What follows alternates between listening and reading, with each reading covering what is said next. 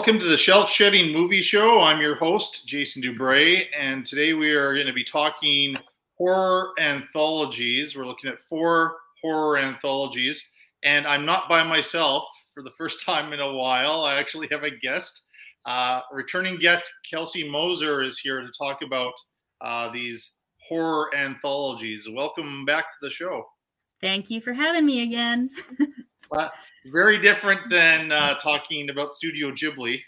yes, yeah, a little bit of a jump there. Yeah, I um, I always, I don't know, when I think of, I always tell people, um, I'm so drawn to kids' movies or horror. It seems uh, when I first moved out of my mom's place, um, I couldn't bring my entire movie collection with me, and uh, I always tell people that I didn't intentionally do this, but I brought my favorites with me, and I noticed a very uh, even divide of Disney and Studio Ghibli and all those like Don Bluth films that I loved mm-hmm. as a mm-hmm. kid and scary movies. So I always think that's kind of an interesting uh, uh, divide. But yeah, those are where my that, that's where I go to.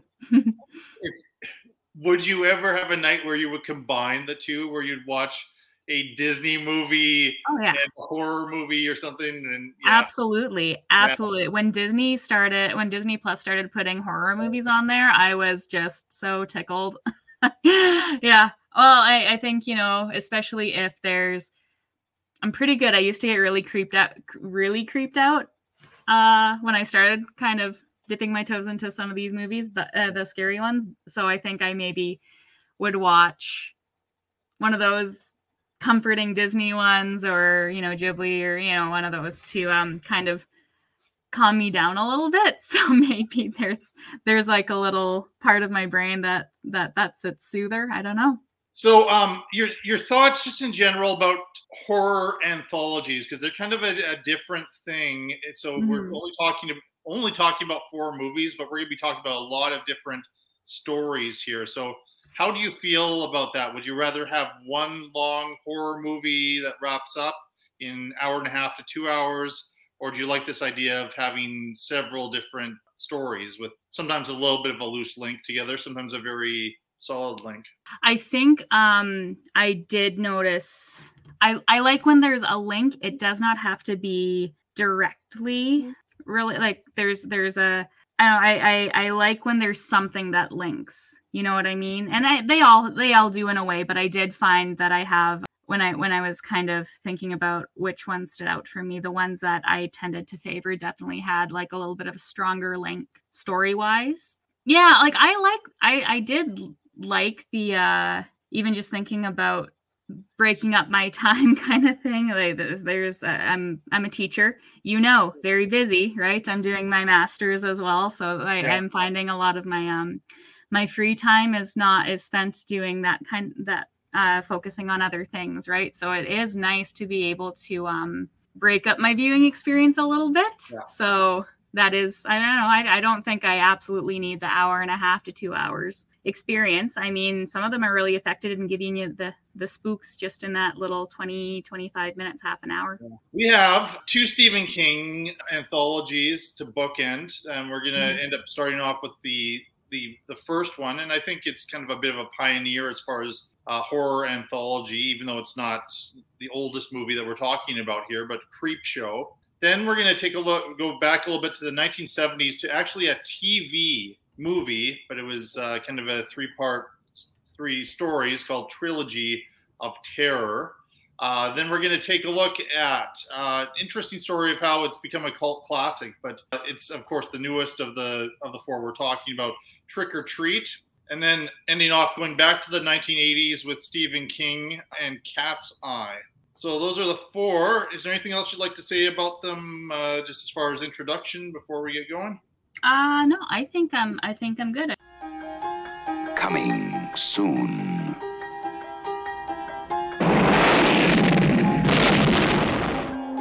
Jolting tales of horror. Creep Show from the author of Carrie, The Shining, and Cujo. And the creator of Night of the Living Dead and Dawn of the Dead. You'll scream at ghastly ghouls, cringe at weird kids, and shiver at the doings of evil doctors. This is going to be extremely painful, Mr. Verrill. Creep Show will grab you, grow on you, and give you the creeps.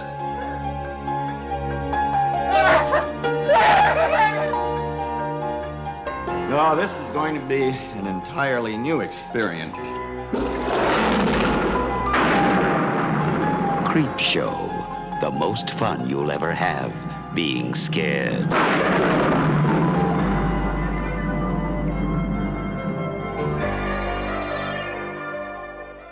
I've said, and you mentioned it before, you're a Stephen King fan. I'm an mm-hmm. enormous Stephen King, Stephen King fan. And one of the things that's interesting about Stephen King is, no doubt, wonderful novelist. Some people don't have patience with his kind of his payoff. They'll like his his setups and very creative setups to his books, but sometimes in the he kind of goes to the same well time and time again in the last third of his book. But he is no doubt a great horror novelist, and his ideas are classic and almost everything that he has done. And they're working on ones that are seemed unfilmable, are they're still are potentially coming out soon. And so this has been since the 70s. He's been the man. A couple of potential weaknesses are when Stephen King writes his own screenplays. Sometimes it sort of works. I'm I'm thinking of Pet Sematary. Other times it it doesn't work as well. The Mhm. other piece is that he will sometimes I don't know whose idea it is. Sometimes maybe it's his. Other times it's other people's idea.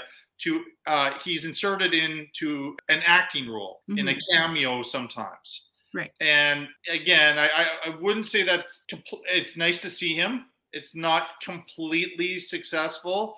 I think there are a couple times, depending on the director, how it would work. I would say uh, last few years, uh, he makes a little cameo in It Chapter Two uh, that didn't make me cringe, and Mhm.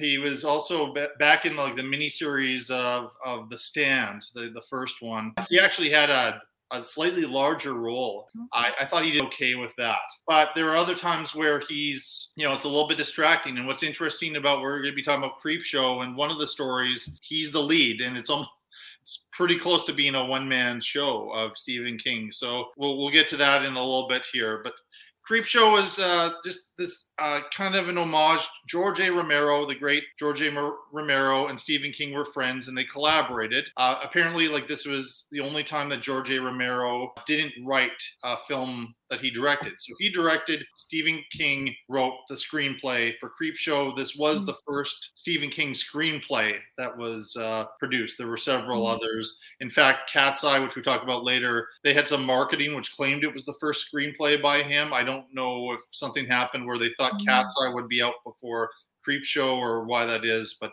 Mhm. this was the first time. And, you know, I, I think there are some high points and maybe some low points, but this is a classic. I mean, Mhm. the horror movie community, Creep Show is so big. There were two sequels. There's a TV show on Shudder, which I haven't seen yet. People love Creep Show. Mhm. I've been more.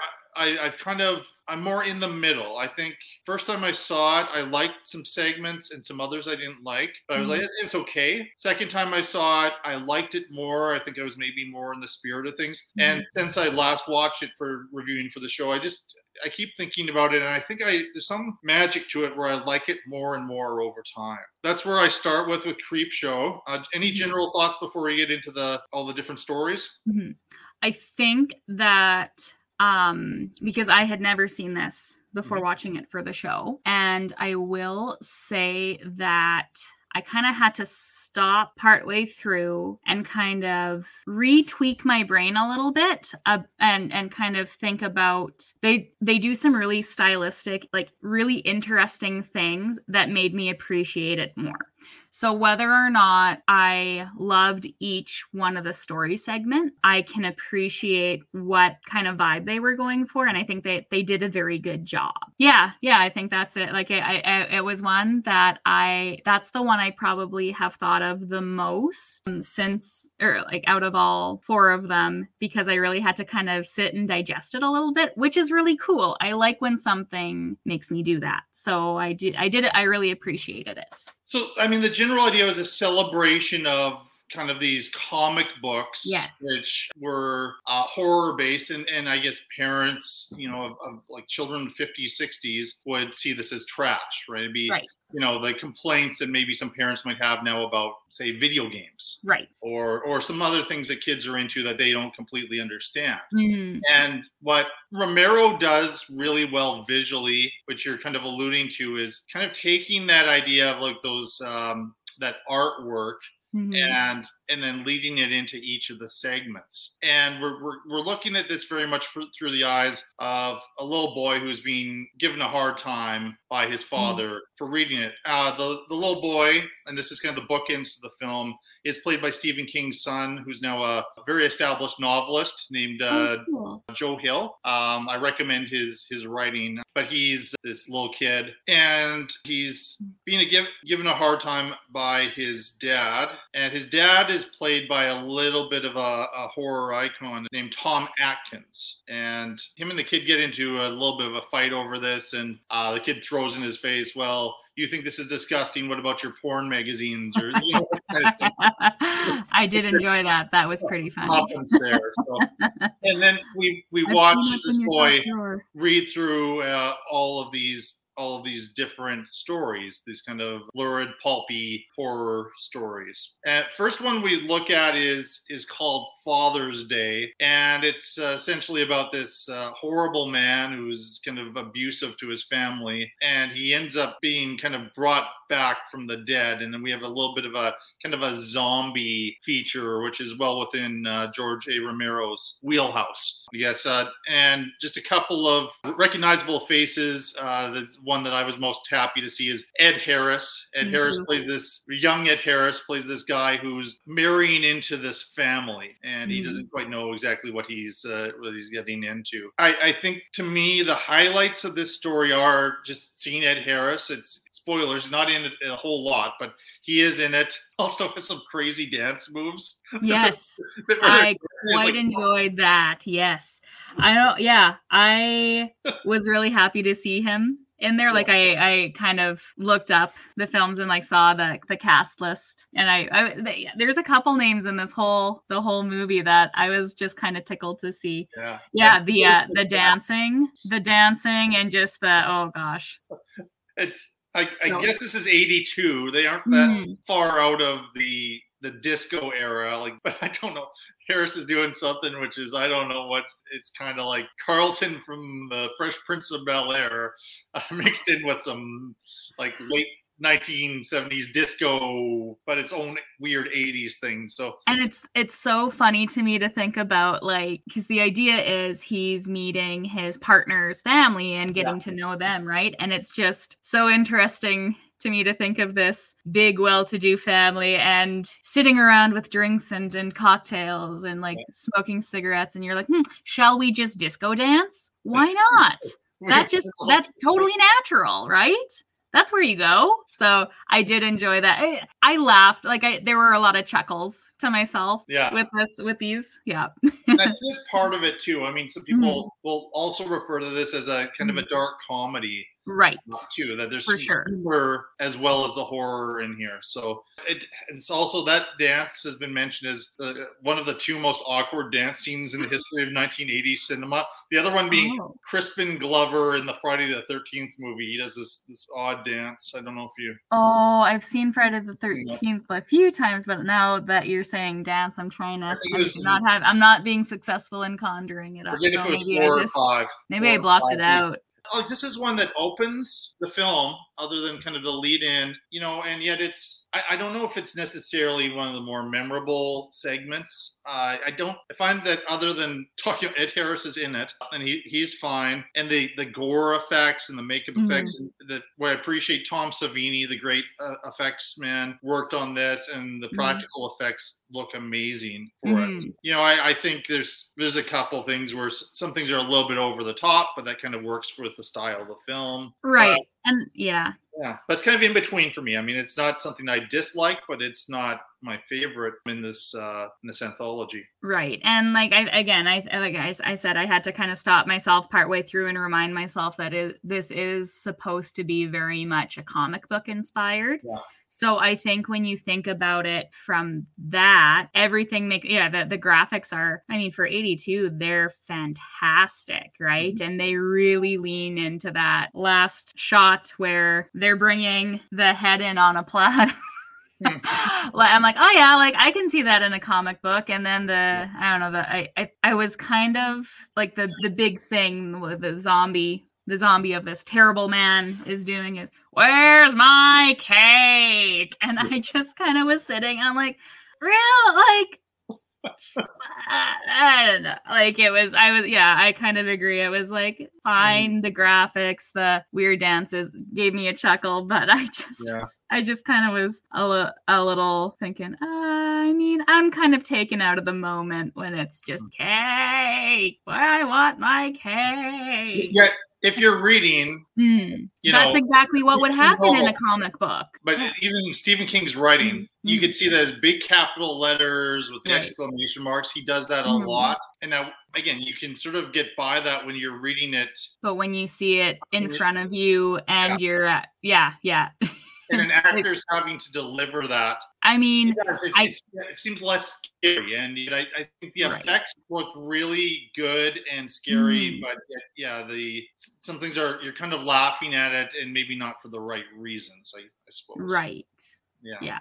Yeah, Yeah. I yeah, I, you know, I wouldn't have thought I I had not. it- It's been a while since I've I have quite a few of his books, but it's been a while since I picked one up to read. And now that you're saying it, I'm I you kind of oh yeah yeah yeah, I totally see the way you read it is very different than how you experience it. And I think like as someone who's acted, like I kind of like what would you do with that line? I don't know. I don't know how you make that any less than what or any more than what it was, right? Like it's just kind of a yeah. I, I don't think you can play it No. psychologically real because Oh, it's, no. that's just not what you're asked to do if you're No. This zombie. Mhm. It reminds me a lot of how King writes, and he does write about a, a lot of abusive characters. right. and the abusive characters will kind of bellow like that and Mm-hmm. repeat these these odd lines but yeah Right.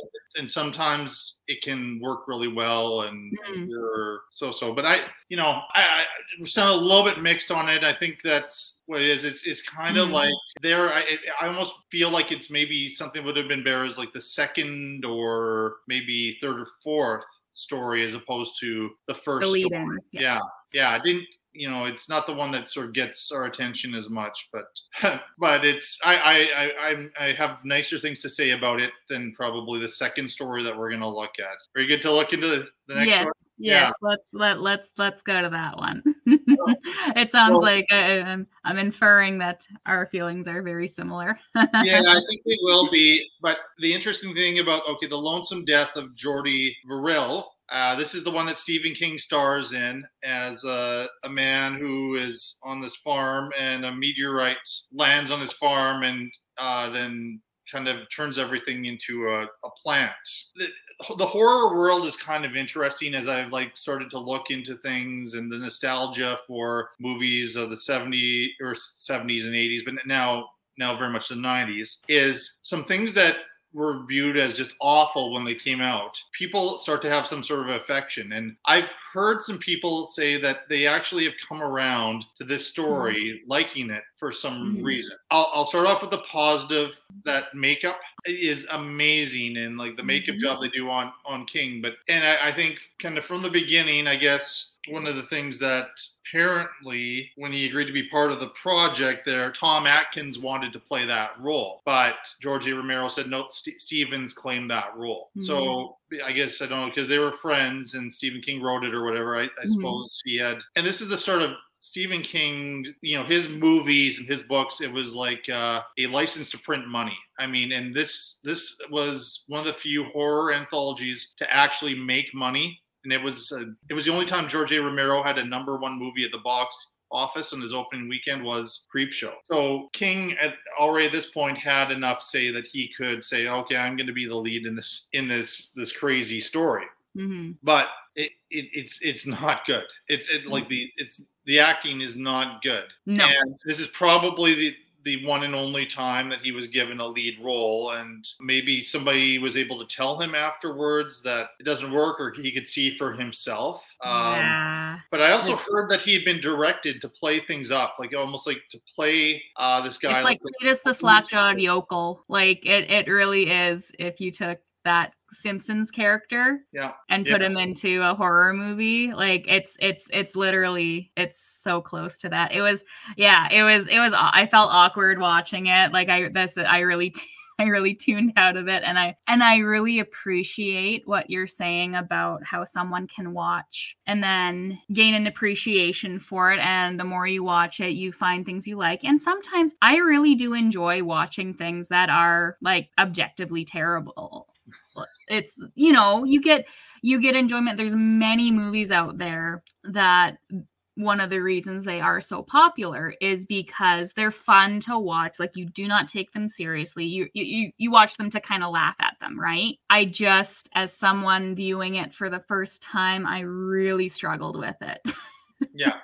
That's Yeah. where i was. Yeah. the first time i saw it to the point where i didn't think there was anything good about it i i wasn't in a place to appreciate Mm, right the uh, the design and Right. the effects and everything, like all of that, like what what happens to King with all that makeup. Apparently, he had a massive allergic reaction. By the way, when, oh, they, really? when they did the makeup tests Yeah. or something, they had to pump him full of uh, either some drug or something so that he could actually shoot it because he was so allergic to to this Oh, stuff. And yeah.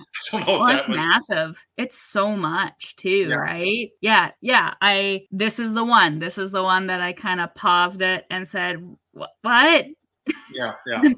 but again And, and then- are the rest going to be this bad? Is the problem because well i i yeah i think it was kind of a point to to pause it and say okay what because i had kind of read about it and the fact that it is a class you know it's it's a big deal within the community. I just haven't seen hadn't seen it before. And i kind of thought okay so what what in this? And the makeup the makeup is amazing. I think what they do to make it as i said in the other one to make it really fit within that comic book style is very impressive. The lighting the the very dramatic pe- yeah I, the yeah makeup's impressive. Um i just i'm not there yet to It- fully enjoy if we go back to the idea that this is something that uh Mhm, I don't know, like eight to twelve year old boy would enjoy. sure Oh, this alien thing lands from space on this redneck's farmer's field, Mhm. and then he turns into this plant man thing or Mhm. whatever. Yeah, I suppose that might be interesting, but yeah, I I, I almost feel like this, and I, I guess there's an animated creep show which uh, which is uh, I didn't mention earlier too, and this feels like it would be a good piece as an animated I, yeah i agree a little Yeah. bit more than a live action. But I, I think if if they had hired, and it sounds really mean, but they'd hired an actor, maybe there could have been some Yeah. sort of like a. I'm thinking of modern times now. A Nicolas Cage playing that role could maybe turn it into some something kind of over the top hokey B movie, right they're going for For But- sure. Yeah. but- I mean, there's lots of, you know, creators that have like consistently done quick little cameos, right? Like, you know, you think of Marvel and uh Stan Lee before he passed. But I think there's they're quick, right? They're they are very quick and maybe not in every instance, but maybe there's a reason for it. Maybe this is the reason for that. I don't know. I yeah, yeah. I I don't know if it would still be my. I don't know if that would make it something that I just Yeah. absolutely love. But I think that it would be. I think that probably would make a difference. the, the writing would be tough to swallow for any Mm, actor. I don't for care sure. who it is, no matter what. This this is one where it's yeah, uh, King's dialogue is is tough to handle in this Mhm. one. You know, and it Well, and it wasn't in all of these, but it's, it's I think it's particularly tough to handle in in this one. So Well, unfortunately, it's it's all I know there's fantasy scenes and whatnot where he imagines, but for the mm-hmm. most part it's all to himself. And in his books you get like an internal dialogue, right? And that your internal dialogue is totally it when you're trying to verbalize it or whatnot, like it's doing in the script. I just it, it it's awkward, right? Yeah. Mhm. Well, and I guess maybe the excuse is he's alone, Right. Uh, and so he maybe does talk out loud to himself. I mean, Mhm. Oh, and to the deer head. He talks to the deer head. oh yeah, that's right. Yes. yes. Very Um, Wilson, hey? Yeah. yes, yeah. not not handled as well though. no, no, Yeah. no, no. We're now. I go back and forth on this one. Uh, if this is my favorite of the stories, that were, uh, something to tide you over. Essentially, we, this is where we get some really recognizable names, and we have Leslie Nielsen, uh, Canadian, in fact, and he, in fact, was is connected to the province of Saskatchewan too. But may he rest in peace. But Leslie Nielsen, not not comedic at all, and most of his early roles weren't comedic. He is a very, very wealthy man who's discovered that his wife is having an affair with Ted Danson. And Ted Danson, I think this would have just been towards released close to the time that Cheers was starting up. I'm not sure Ted Danson would have been the household big name. that he became Mhm. in the 80s because of Cheers. But certainly by the time I saw it, Cheers was kind of what he was known for, and now uh, like a million other things. But Leslie Nielsen has has come up with a rather diabolical way of getting revenge on Ted Danson and and his wife. Negatives, I I, I would say, and this is to me a credit to to Danson and and, and Nielsen, Leslie Nielsen in particular. I think they both have to choke down some pretty bad dialogue from King. Yet somehow they make it seem like it's real, like they Mhm. like it's it's a down to earth revenge type of story. We we do have to have the comic book payoff, so there's some stuff at the end, uh, which is ridiculous, but leads to some really again kind of cool makeup effects. for sure. But I, I for me, I'm kind of invested in the human story and the revenge story. I, for some reason, I like revenge stories. So it's the acting and and the concept. Even though I'm not sure this is the best written of the of the stories, but I think there's just something about it because the acting is so good that I always look forward to this segment. Uh, when we get Mhm. to it in Creep Show. So, what were your kind of your first thoughts on um, something to tide you over? Well, I mean, I definitely because my experience of Leslie Nielsen has been, I mean, the comedic role. So I was very surprised. I, when I saw his name, I thought, okay, yeah, that makes sense in like a dark comedy, but he was so mean. He's a nasty, nasty. There was no- there- yeah, Yeah. there was no like moment of lightheartedness. No, stone cold billionaire Yeah. Yeah. revenge. Yeah, I, I, I totally agree. I think that him and Danson did such a good job with what they were given. I was way more invested in this one, and I really like the wife as well. I mean, for for the very little that she's on there, I mean, I like. It could be a criticism that she gets lost in this story. Mhm. Yeah, yeah. Like I, I did. I was in it. I liked it. I thought that the the whole digging yourself in a hole and like making the tide, make it waiting for the tide to raise. I just kind of thought, oh my god, I'm not claustrophobic, but want to see where I'd be claustrophobic. And I actually was like, when they're when you know he's making him dig his own hole. Yeah. Oh Yeah. my god, that's rough. That's freaking rough.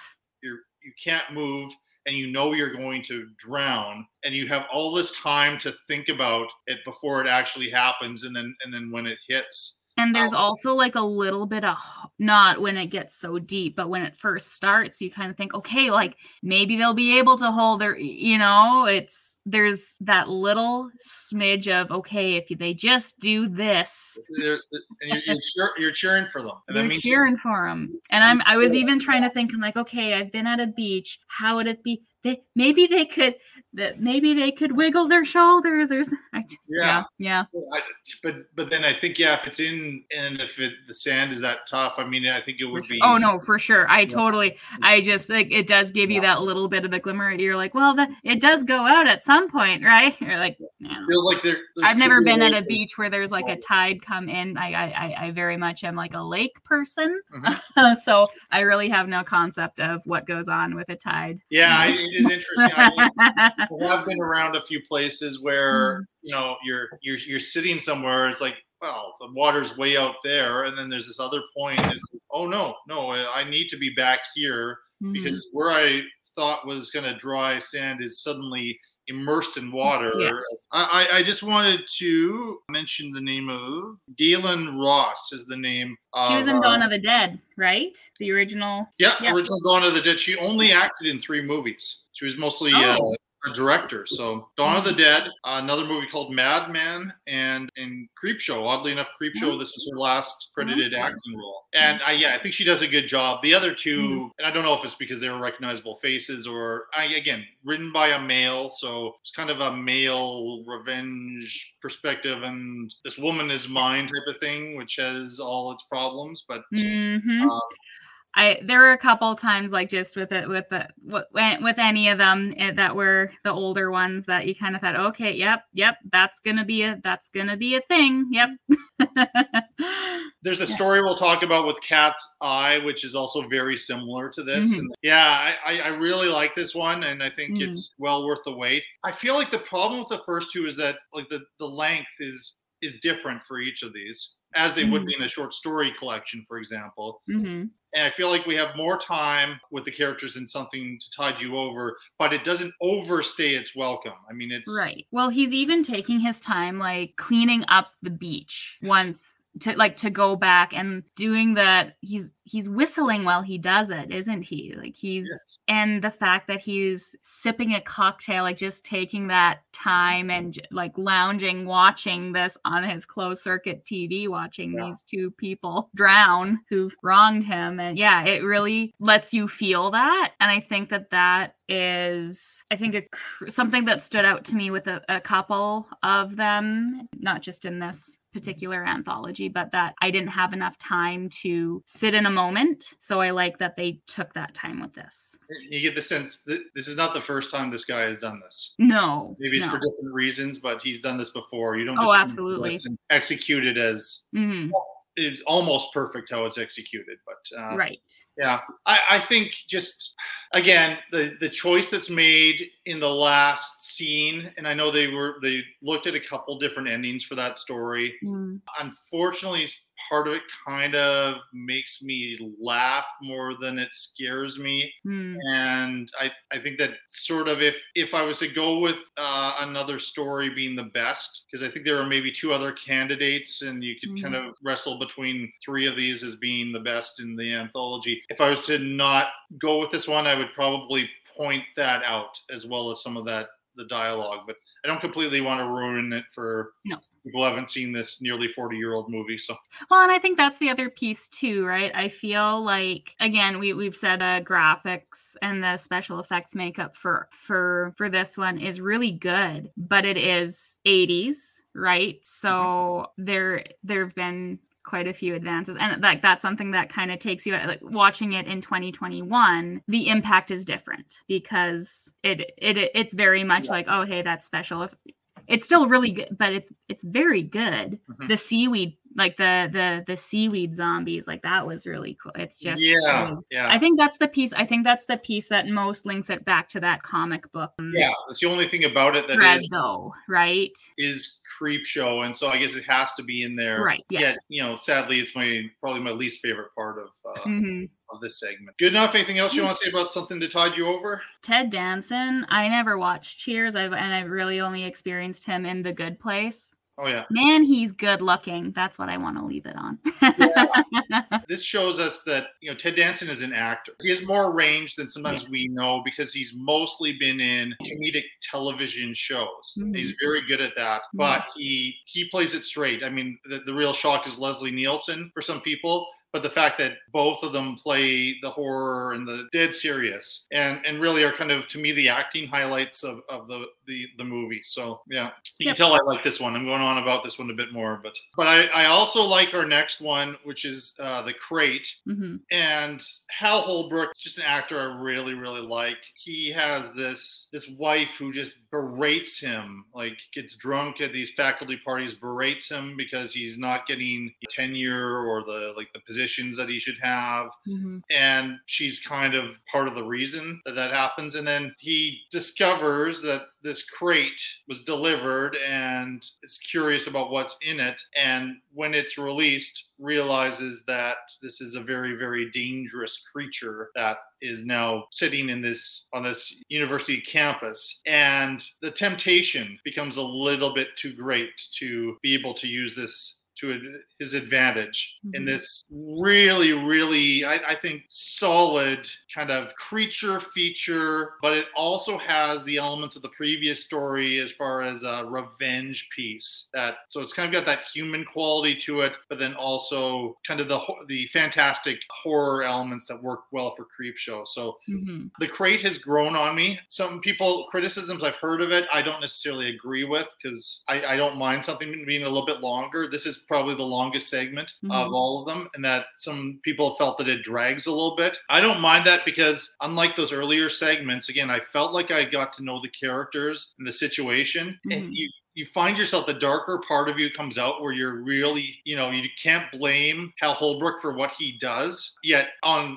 like a human morality level it's not a good thing that that he does uh, and this brings the gore this brings the violence uh, there's there's some if somebody's going to be scared watching this I, I would argue they'd probably be most scared as opposed to creeped out actually Mhm. scared with the crate probably Mhm. above all all five. So big recommendation for the crate. Not perfect. No. Maybe it's to me not as colorful or as fun as something to tide you over, but I, I think it's a solid piece of horror just on its own. What do you think about it? I agree that I I- like I do I like I don't mind the dragging moments either. Like I said, I I feel like sometimes they they rush the story too quickly and those moments of just sitting and that tension building I think is important in horror. I think that that is what builds that feeling of freakiness or creepiness or like being scared, right? I so yeah, I don't I understand the criticism, but I also enjoy that i've always the the movies that i've always been the most kind of bothered by i notice or or that have sat with me are the ones that i i noticed that a crit on a, a common criticism would be oh hey it dragged on. Like i really enjoyed like the paranormal activity that one and that was a common criticism for that was that it dragged on. Uh, same thing with the witch right? Mhm. i thought that the special effects the attacks were really well done. Like there's that one where the guy gets his face bitten into that you could see the teeth impressions and again I thought that was really strong special effects and the makeup and the oh they did a really good job. I mean that's that's a consistent compliment throughout I the film is their That was the first time Tom Mhm. Savini used animatronics and had to ask for some advice Mhm. on how to do that, but it, it Mhm. worked out really well. But yeah, I feel bad for the, there's that poor uh, poor caretaker. And, I know. it- like it's it's- it's not it's not just like kind of nasty people who kind of get their comeuppance in this. There are some uh, I guess slightly more innocent bystanders. I, I don't know. What did you think about how they showed his kind of his internal monologue, where he's fantasizing about killing, Mm, uh, killing her. and all that? I think that's that's why it kind of I don't know I I didn't get I don't know if I was supposed to get satisfaction out of how it ended with her and I'm I'm not saying the wife wasn't terrible but I think that I was a little and I know again I know I understand that we are we are not supposed to sympathize with that character cuz she berates and she embarrasses and she's she's not great. I don't like you know she I don't I'm not saying I side with that character But does she I deserve what happened? I don't, yeah, and like he's think so either. fantasizing about it. Like that almost sat with me more. I'm like, okay, so she mean you kill her. That's justified. you know, I just, which is good, right? It made me kind of feel like, oh, I don't like Mhm. that, right? It did, it did make me uncomfortable. Yeah. Because it's seen as like kind of a, a happy ending, and I wasn't comfortable with that. So Yeah. that, I mean, that evokes an emotion, right? So they, I think they did a good Yeah. job with that. Yeah. And we're kind of left with I should probably use the character name here, Mhm. so Hal Holbrook, but Oh, uh, yeah. Henry Northrop. Yeah. But with Henry, we're just left with we kind of like sympathize for the guy, but yet there's a certain nastiness or evil side that comes out, and so he's one of these. so intentional. He's so Yeah. intentional about it. And Yeah. like just leave the gal. They're they're clear I'm, I'm asking logic from an illogical world. I do that a lot. But I'm like, clearly everyone hates her. No one would no one would judge you. No, not one bit. not. Not No, one uh, bit. yeah, she has a real kind of hold on him, like this Mm, power. yes. And, you know, Right. it's I, I think again, King deals with these abusive relationships, Right. Yeah. And this is kind of like the reverse of the kind of the Jack Torrance Shining thing here, where where uh, the wife is the abuser, and right and that's that's that's a but like i i i, I have kind of sat with that too i'm like but like she is being quite abusive like i don't know and and the uh, it she's abusing him. She's emotionally abusing him and he is a victim right? So there's also that. It made me grapple with some things and really i was uncomfortable. So i kind of it made me think. I like like, it. like King doesn't like bullies, no. And No. he should he. deals, he deals with bullies in a very extreme way in his Mhm. work, and so that's Right. where we'll see this this overkill sometimes. Mm-hmm. Sometimes his his bullies or his villains are two dimensional or sometimes even one dimensional. Like they're they're Right. worse than you could ever possibly imagine. Here, I believe this. I mean, I think I I, I know people. I've seen people where Mhm. uh, one partner or the other is just so horrible to that person in public and berates them, and then it's even worse at home. Yeah. And so I, I don't think he was completely out there like you no know, no i don't i don't think so either. I think i'm just always i am always uncomfortable rooting for someone Yeah, to die that's just some like i Yeah. that's how i, I agree. am in the world too i really grapple with that whole they are terrible therefore they deserve the worst thing i don't know i just so again it's it's it's something that made me think and really kind of go back and forth on i'm like oh hey did yeah i just i liked it there was no "I want my cake" in this one. no no no there wasn't that. So Mhm. that, that's that, that's good. I think it is again. I, I I feel that this is one of the in the middle. We have our our stronger entries. for sure Moving on to their creeping up on you. I think this is a strong one too. It, but it's again, it feels short, like Mhm. the first two. Essentially, this really kind of nasty uh, and somewhat racist billionaire who is uh, obsessed with keeping like germs away from germs, and he's in this very sanitized hospital-like apartment in, I would imagine, New York City, and starts to have this infestation of bugs. Mm. And I guess this one works on the creep out level more than anything. If you're if you're bothered by bugs, then you're gonna get very squeamish during this. I, you know, uh, yeah, there there's, there's some gore to it. There's some some stuff in there where I think, oh yeah, it's it's kind of making me a little bit squirmy, but I don't think it's scaring me necessarily. But this is another one where a wonderful actor E.G. Mhm. Marshall, character actor, he's been been in a million things, and this is close to being a one man show, kind of like the Stephen King piece. But it, it somehow works. So we we do see the guy who, who runs the elevator doorman in his building a little bit who uh, african american guy who is you know has to kind of maintain a smile on his face when dealing with this hmm eccentric gentleman. And i like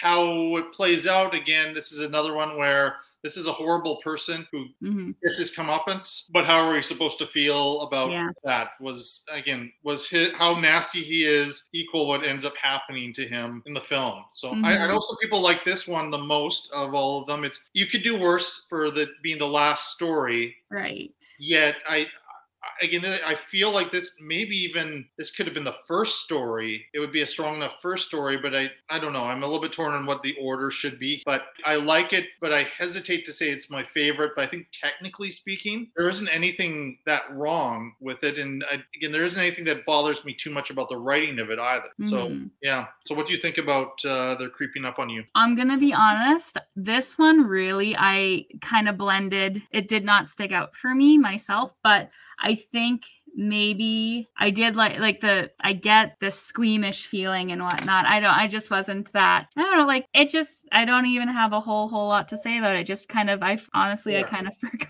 Kind of forgot about that one. You know what's funny about it too? The Mhm. first time I saw it, and then when I went to rewatch it, Mhm. and I, I guess I'd forgotten about the order. I knew what a you know the Stephen King one, when acted one, Mhm. and I was going to come up, and I was going to get these other ones. But I and I thought, okay, we're we're we're. I, for some reason, I thought the crate was the last one, and Well, then this other one comes up, and then oh yeah, this story. I Yeah. and it's a very effective short story that Stephen King Mhm. wrote. But as a film, it's it's it's I guess missing a bit of an arc. I Mhm. guess we just have this nasty, you know, Ebenezer Scrooge type of figure uh, who's a, a germaphobe. I, I don't know if Right. he's supposed to kind of represent like Howard Hughes or somebody Mhm. like that. And whether these were they're actually there or it's in his mind, that's kind of one of the interesting questions. But all of this kind of happens, but then that's the story. That's it. So I, I Mhm. think it maybe needed needed something else to have a little bit more of an arc. So it's more like Mhm. a, again a little bit more like an interesting episode and that's what kind of keeps it back from being like memorable. I, I guess that's the problem with it is it's not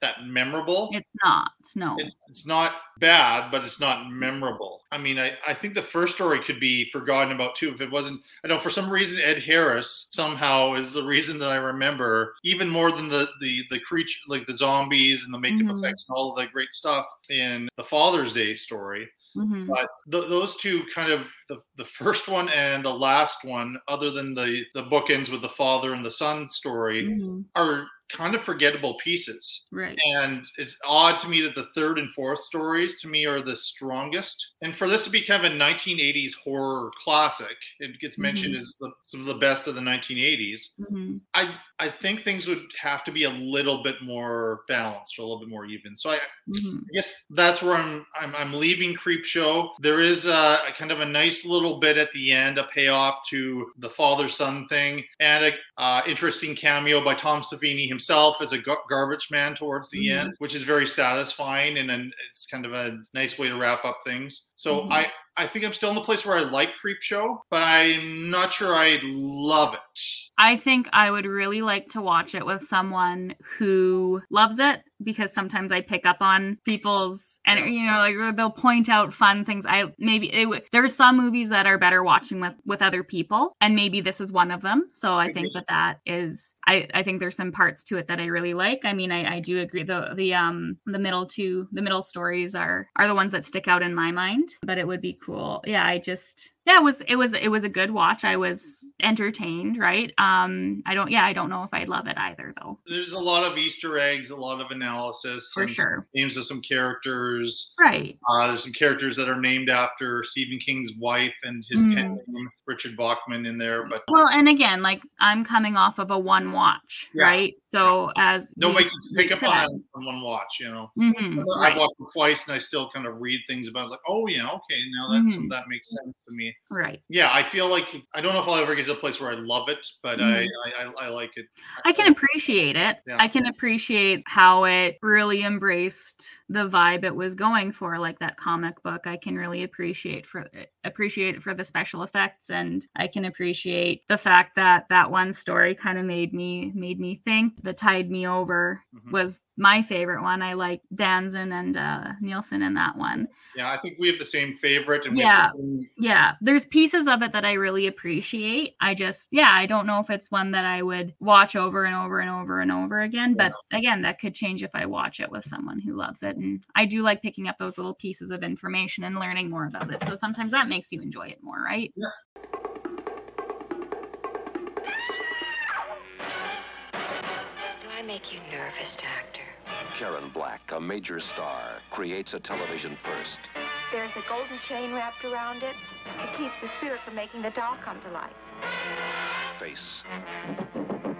To face. To face. with the unbearable unknown. Trilogy of Terror.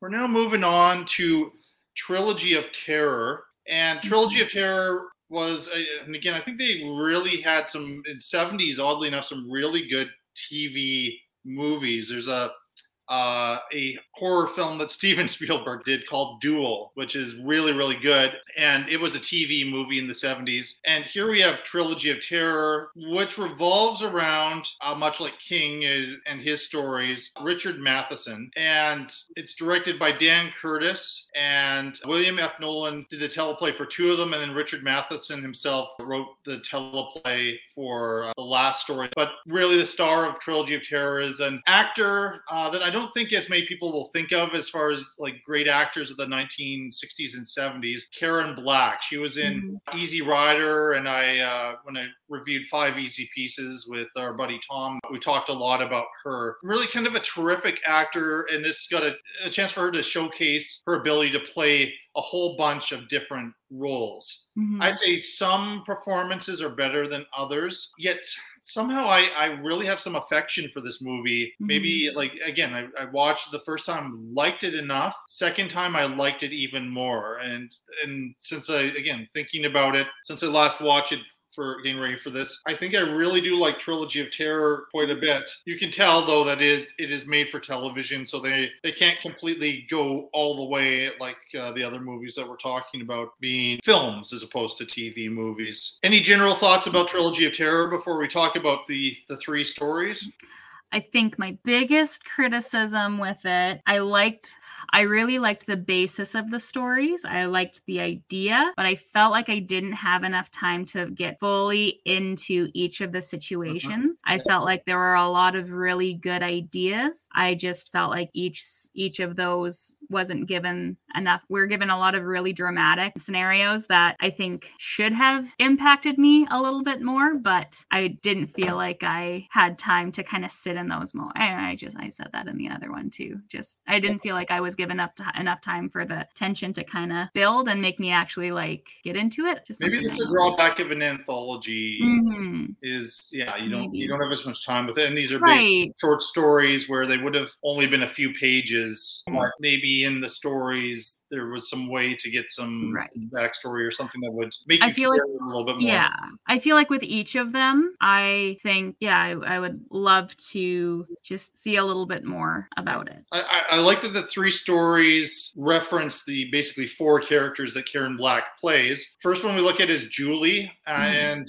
uh, it's interesting 1970s TV movie looking at toxic masculinity. Mm. Yeah, so it's really uh, arrogant college student. This idea that he will sleep with and he kind of humiliate his college professor mm-hmm. and mm. kind of leads into a situation where they go out on a date even though she knows that she shouldn't be doing this and it's supposed to be as friends but then some stuff happens which you know we're looking at some date rape stuff mm. and compromising pictures and all that really edgy stuff again for this is network television in the 1970s yeah, but sure. it's just beautiful to see the plot twist that happens i don't much want to ruin it I would say being able to sort of sit in it, that criticism you have, Mm-hmm. I would say we we get the plot twist and then stuff happens and then it's done. And so I, mm-hmm. I, feel like it was that part's a bit rushed. Yet at the same time, I like the idea of it so much that I'm just like slow clap. Mm-hmm. You're really rooting for her, aren't you? You're like, I don't even yeah. care.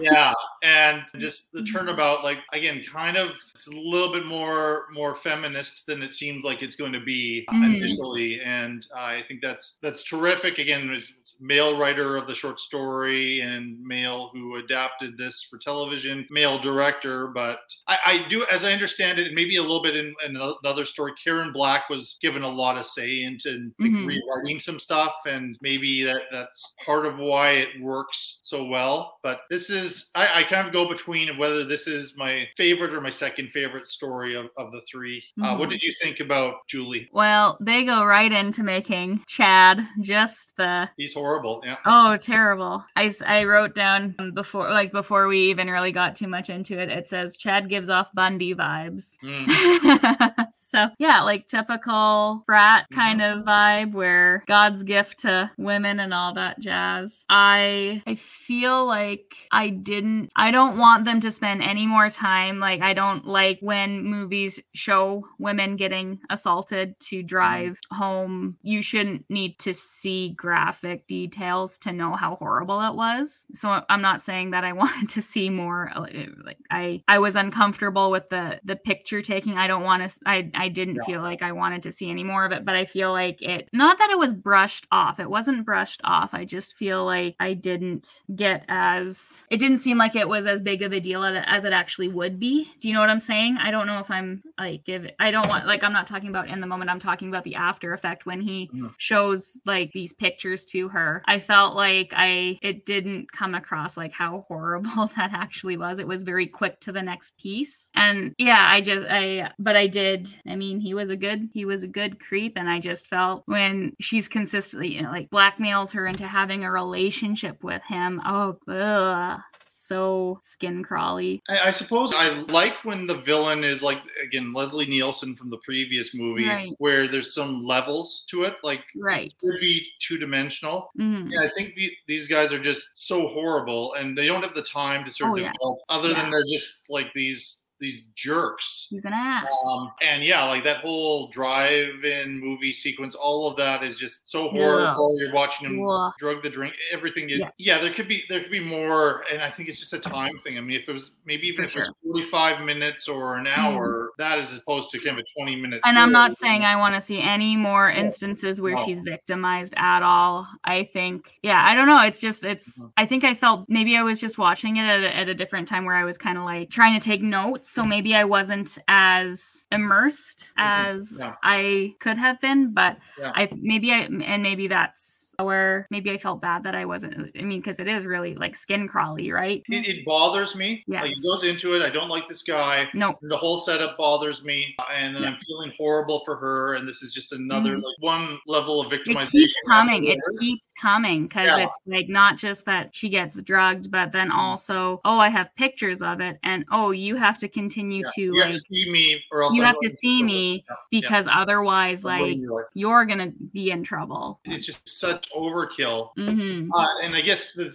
the thing is, I mean, there's a turnabout. Spoilers for the the story. Mhm. There's a turnabout. It's just it's very fast, hmm yes you know, and then we kind of lead into what will will happen next. That there's you know you're supposed to le- be left with this kind of uncomfortable feeling about oh this this kind of thing will happen again. But yet I you know I was just so happy to see again does does the punishment fit the crime? I think this is what we talked about. I- the whole I- but I I'm not sad to see what what happens to to, to him at the end. no. So, no. yeah, and I think they did a good job of making it as horrifying as they could for network television. yes. It would be it would be handled differently, differently now, in a movie or like as as a feature film yeah. Or yeah, feature film, or as a TV episode, it would be handled right very very different now. Yeah. Next story, I think, is the weakest. Mhm. If I was to be, I don't know if you'll agree with me or not, but Millicent and Therese, and it's story about two sisters, and the one sister like a bit of a spinster, but she like she works hard and she tries to do the right thing, and then her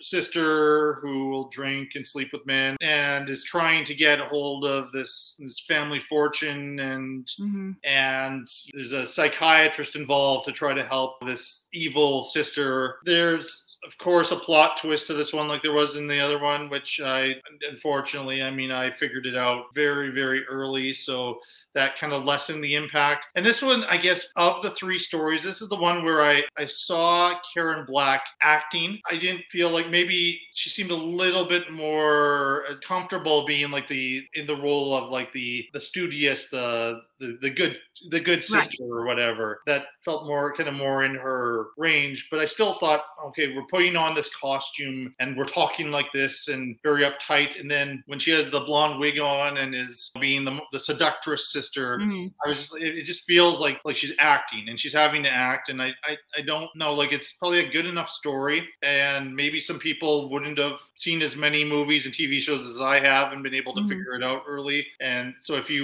didn't see the plot twist coming maybe you get more enjoyment out of this second segment but this one is it's not as bad as the worst ones in Creepshow No. yet it's not compared to the other two it just really isn't that fantastic Yeah, no, I I agree.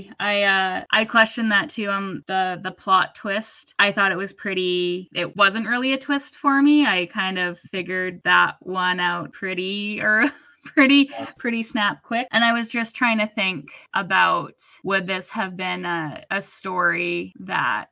I mean, we would have had Psycho has a similar twist, right? So that it has, you know, it's not like a revolutionary story twist, right? Yeah, it just it really fell flat for me. I, I think that yeah, the um the Therese is the the promiscuous one, right? And it was just it was very over the it was very yeah, yeah over Acted overly over the top, you know. Yes I guess there is, given the plot twist, twist, there could be a bit of an excuse for that. right. But yeah, But I don't know if they always go that deep into it when that's the twist. I don't know if they always go into, oh hey, like that's why this this Mhm. side is so overacted because well, you know what I mean? I guess Yeah. Mil- Millicent could be viewed as overacted too. I mean, I, I, initially I was like, "What time frame are we in?" But it looks like Mm. it's set in contemporary for when it came out. Time frame. It's just that these sisters are just extreme caricatures. One of like a really repressed and Yeah. you know uh, super. the other religious overly type. overly not. You know, when sister's supposed to be like the devil, or you know, and Right. uh, like religion plays a factor in, in, in this Mm. piece, I, I, I guess. Yet they're they're living in kind of a suburban, well, it's upper class, obviously Right. neighborhood, but it's not that. It's not a different time frame. And initially, I thought, oh, is this piece set in the 19th century or something? like Because of how um Millicent Millicent. was was how- dressed. yeah, how the narration and Mhm. dressed and everything, and then it's Right. not that at all. So Yeah. yeah. probably a little bit too extreme. I don't know. Again, I haven't read the short story that it's based on to see if maybe there's something that kind of got lost in the uh, adaptation. Yeah, this is the one Mhm. I, I don't have a whole lot to say, but it, it's there. You know, it's different than the other two. If you're Mhm. looking for variety, I suppose. Trying to Right. find some positives in it. Amelia, the first time I saw this, I think Amelia would have been definitely second. I like Julie a bit more, but this this latest time watching it, this story appealed to me more. I think it's Mm. maybe the most horrific of the three. Like it's the others Agreed. kind of are psychological or a little bit, you know. Supernatural in nature. I, I think there's some problematic stuff. Uh, yes.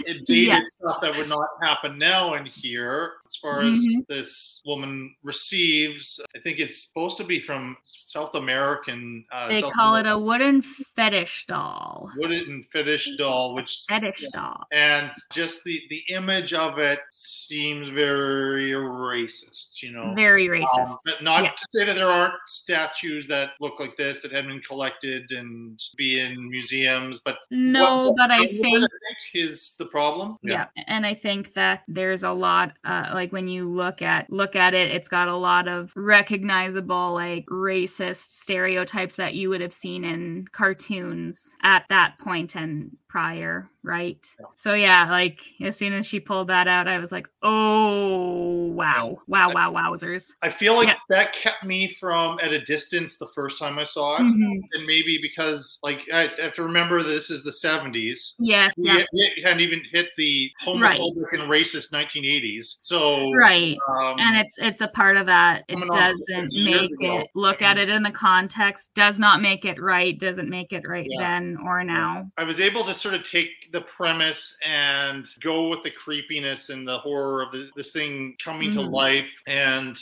and this battle, but basically for survival with Amelia against this uh, this creature, right? Mhm, Um, right And that that's really well handled. It's very creative and Mhm. survival and the strategies she uses and that back and forth. it very much reminded me of gremlins so gremlins Okay. is one that i love that's one of my favorites i remember my dad renting that for me when way before he probably should have um, and me consistently having the exact same nightmare every single time I watched it. But I loved it, and I still love it. And it had very much. Actually, I wondered if Gremlins had taken some inspiration from this little from when she's having the altercation with this little figure, this creature, especially like with the, the oven. she puts it in the Yes, the right. oven. There's a scene in Gremlins where that's happening, and I thought, oh, I've seen that. You know, so I, I wondered uh, uh, that was a connection I kind of made. I wondered if they had maybe taken some inspiration from that. Well, I, I know Richard Matheson Mhm. influenced a lot of horror Mhm. filmmakers as well as sci-fi, Mhm. and and so I think you know, and this was the one that he he had kind of like King had some some choice with uh, Mhm. Creep Show. He he wanted to adapt this one, Right. and he figured of the three they were choosing, and I agree with them. It's the scariest of the 3 Mhm. So that's why he that's why he wanted to write this one because he thought it would be kind of the the scariest one and the creepiest one to end off the uh, the TV movie with. And it's Um, a really effective ending. Like that oh, made me feel. the last "Ooh." image is it's one of those it great sticks with you. any problems with trilogy of terror are almost forgotten because of that Such a strong. amazing it worked for me a lot more the second time than the first time i want to go back though my favorite scene in this story doesn't have anything to do with the main horror of it it's, Mhm. it's that conversation With that mom. with her mom and how her mom controls her life Mhm. and that that was just so well acted and it was afterwards I, I i read and found out that karen black actually worked on that and wrote the better part of that scene Oh. because one of the concerns was again this is another one where crime you know Bit punishment. punishment that uh, she didn't feel like the that people would understand that the mother is really not that nice a person like that that could get lost and so that's why that conversation is in there but Mhm. that's one of the moments where I think you you start off by saying there aren't the moments to kind of stop and get used to the characters. I think that is a really kind of nice moment. That plus how she's breaking off her date and you Right. know, she puts her kind of her adult life and her social life on hold for For sure. for her mother and, and and how that kind of plays out. Mhm. Uh, and again, leading to one of one of the pieces at the end of of it. I just think that's a, really well acted scene. I don't Oh, care what sure. genre it is, and that's probably why I'm maybe a little bit more now in the place where it's my favorite of the three. Mhm. I, I did have really gone between uh, Julie and Amelia. Clearly, those are the two best. Which Yes. Mm-hmm. one's my favorite? Because I, I like the the revenge piece, I suppose, in Mhm. Ju- in Julie a little bit. You know, that's maybe why I liked it. My first emotional reaction the first time I saw this. But I think if we're looking at at horror here, Amelia is the the best of the stories. And I think that one stood out to me. I think Julie had a lot of good pieces, but I do think, yeah, Amelia, it just that it stuck with me that last image of the grin and just the way she like she's crouched and she's got that knife circling on the floor. Yes. I just thought that was such an effective last moment to have. And again, that's. Eh, they just they sunk into it. They let that just slowly circle with that grin. Cool. That was yeah. That, that And- Amelia stands out for me. And, and uh, I mean, of the three, this this was Karen Black's best performance. Yes. three agreed. stories. I mean, Mhm. like she got to show off how how good she is. Not that she's bad. Yeah, I think she kind of works with the other Right. other ones. Well, in Julie, she's like so meek and mild up until Mm-hmm. that last, which it she has to be, right? It's that that's where you see Yeah. that little twist happen, right? And I, I understand why she signed on for this. I mean, it was a For bit sure. of a showcase of her as Mhm. an actor, and uh, I, you know, it was nice for her to play completely different notes throughout. But yeah, Mhm. that that last image of her, that's the one that's um again, I, this is the cover that I have. oh yeah, Yeah. Well, I mean, there you go. They have that shot as the last shot as the as the uh Yeah. the cover, right? So that would I- be I- the one that would make it stand out as like an like an iconic movie to me. I think so. Mhm. I, I, I like this a lot, and I don't know if I'm maybe a little bit more generous. And when we get to the points, we Mhm. get too generous to Trilogy of Terror. Mhm. Uh, there's, there's just something about it that I I really appreciate, I suppose, too. And Mhm. it's it's not. I think there are maybe some higher highs in Creepshow, but there are Mhm. also some lower lows in Creepshow. Right. And this one's this one certainly has one story which is weaker than the other, but I don't think is is as bad as the worst of Creepshow. Don't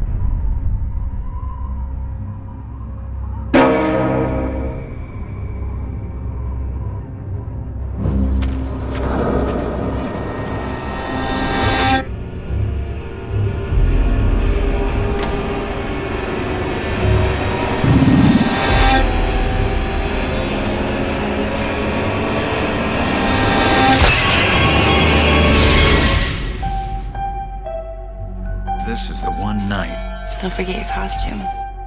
All sorts of things. Roam free.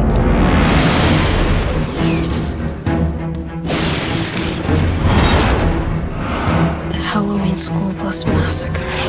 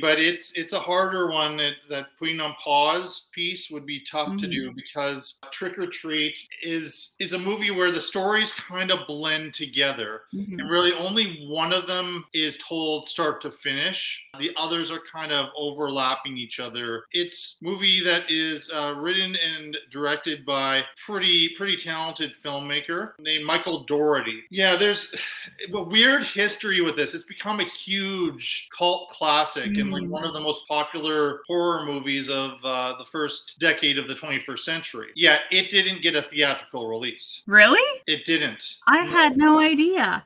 And going into a little bit of that, it was supposed to be released in October of 2007. Warner Brothers pulled it. Some theories are that they didn't want it to go up against Saw 4 because the Saw movies had uh, made a lot of money. They do feel, though, that there might have been another issue. Uh, very problematic producer director, not Dougherty himself, but one of the mm-hmm. producers of this movie is Bryan Singer. And Bryan Singer, he, he also was removed from the direction of Bohemian Rhapsody when some allegations came out mm-hmm. about him. Again, it wasn't about this. They didn't know this stuff completely mm-hmm. at that time, but he had produced Superman Returns for the studio, which was a bomb. And so they weren't trusting him, which unfortunately kind of plagued Trick or Treat, which isn't really the writer director's fault. So they pulled it from that October Halloween season. They're like, we have this movie now. What do we do with it? We're not going to release it in December or something like that, or mm-hmm. in the middle of winter. Well, So- yeah, like it's it's trick or treat. Yeah,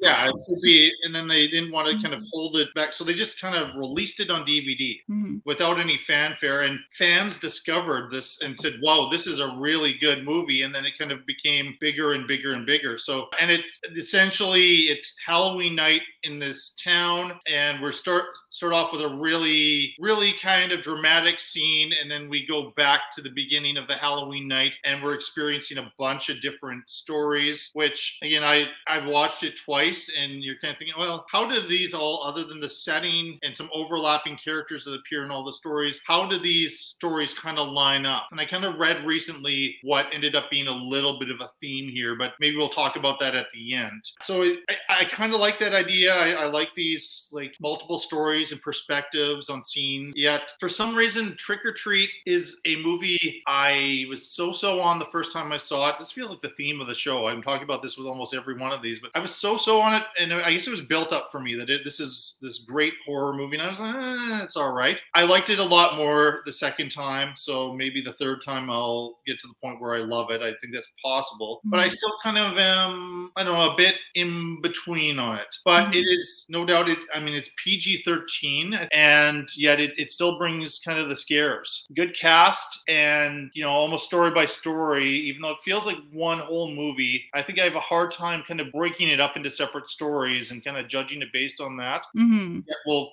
kind of there's there's there's a general there's Yeah. a general but yeah you're you're totally right it's very interwoven right like you can't fully separate them Mm-hmm. Yeah. there's threads of of each of them yeah and uh, I mean a really iconic, creepy little boy with a kind of a pumpkin head type of a thing, and Mhm. you know that's not maybe that original an image, but it, it it works really well. And we're just like, what's the deal with this kid? And we Mhm. we essentially see a pretty brutal murder at the at the very beginning of the film, and then uh, and then we go back and kind of take a look at this town. So it's a, it's a good opening, Mhm. and I think there's a lot of really clever pieces uh, that require multiple viewings to be able to spot all of the Easter eggs and how Mhm. the timing of it actually works really really well. It wasn't kind of they did it out of order and as an accident. He knew the chronology of the story and he knew what to put in and who to put into every scene, even if they're background characters and something's Mhm. happening there. So there's a lot to like. So I don't know what my problem is or what my hesitation is, but and i i love this one this is um i that okay so i will say this is one i watched corey nichols introduced me to this Yeah. and i remember going over to his house in high school on halloweens and we would just watch scary movies so this is one that i have the experience of watching with someone who loves it. And i think that probably shades my viewing of it because I don't just enjoy I think it does a really good job with again I I enjoy that interweave I like how they're all kind of interwoven. You can't fully separate one story from the other. And I also think that they do that blend of comedy and horror so well. Mhm. I don't I so I quite enjoy this but again there's definitely some bias in there okay. Yeah. Yeah. Well, this is good. You've had more time to process this one. I've had more time, and I, this is the one that I've seen the most. Yeah. Like this is the one of the list that I have seen several times prior. So again, I've had more time to digest it. So you, you can defend it a little bit more. I, I think I like the horror. Mhm. I don't think I'm as much of a fan of the comedy. No, But this is a battle I have with horror Yep. comedies all the time. There are a few I like, but they're very few. And I Mhm. suppose that's that's maybe where maybe that's where I'm at arm's length with Trick or Treat. okay, Yeah, not in the order. It's kind of in the order, but not completely in the order that they're presented. But just as a, a way of kind of dividing this up, uh, we have the principal story. Mhm. Dylan Baker is a very, very good actor. He's also very good at playing charming sociopaths. hmm And he's a principal who, in this town, it's completely hidden that he is essentially a serial killer. And he has he has this son who he's kind of trying to raise a certain similar direction, I suppose. And this is the guy he he obviously hates the students in his school, and he is like that whole idea of razor blades in in apples or candy or whatever Mhm. he's the guy setting that stuff out, hoping to kill as many people uh, as possible. So we're watching this story of how essentially he kills this kid and then he has to go and get rid of the body. And things don't work out that smoothly for Mhm. him. Yeah, I, I think maybe it's the, the casting's a little bit on the nose. I've seen this guy play this a lot, and I know that the reason he was cast in it was because of uh, an even more horrible character he played in a movie called Happiness, similar type of suburban guy who has a real Mhm. dark side type of thing. Mhm. So maybe that's why by the time I saw this, I was used to him playing these types of roles. So it wasn't Um, anything new. It wasn't something new or Mhm. exciting for me. There's a lot of kind of gross out, vomity stuff. I'm not always a fan of that. You know, I I can I hear you with that. It's it that's it seems to be seen as such an easy like oh hey that's hilarious and I've never gotten that. Yeah, Vomit is not something Yeah. that I find hilarious. yeah, and I think this is one of the ones where I put a note that Mhm. you know it's trying, it's trying for the comedy, and Mhm. maybe that's why some people love this story. I think it's a, a decent enough one to kind of like lead us into some of the others, but Mhm. but I I guess it's just not my favorite because it's it, I think it's maybe a touch more broad comedy and dark comedy than it is horror. Yet the things that are Mhm. happening in it are absolutely horrific for sure. Mhm. And I, I do have to admire kind of the payoff with his son there in in, in, in the story too. Yeah, they really save that save that little creepy little kid moment Mhm. until the very end. Hey, can you help me with the eyes? I will say that every single time I see this movie and he's digging this hole for the child that he's, you know, murdered when he tells his kid comes home and he's trying to do this and tells his kid to go watch Charlie Brown. Yeah. And every single time the kid yells back, Charlie Brown's an asshole, I lose it. I think that's because he's so little and he's so cute. Charlie Brown's an asshole. I don't all yeah i i i don't find the comedy in the big gross out like oh huh, this kid's vomiting Yeah. But if you get a little kid to swear oh go You find that I, I hilarious. Yeah.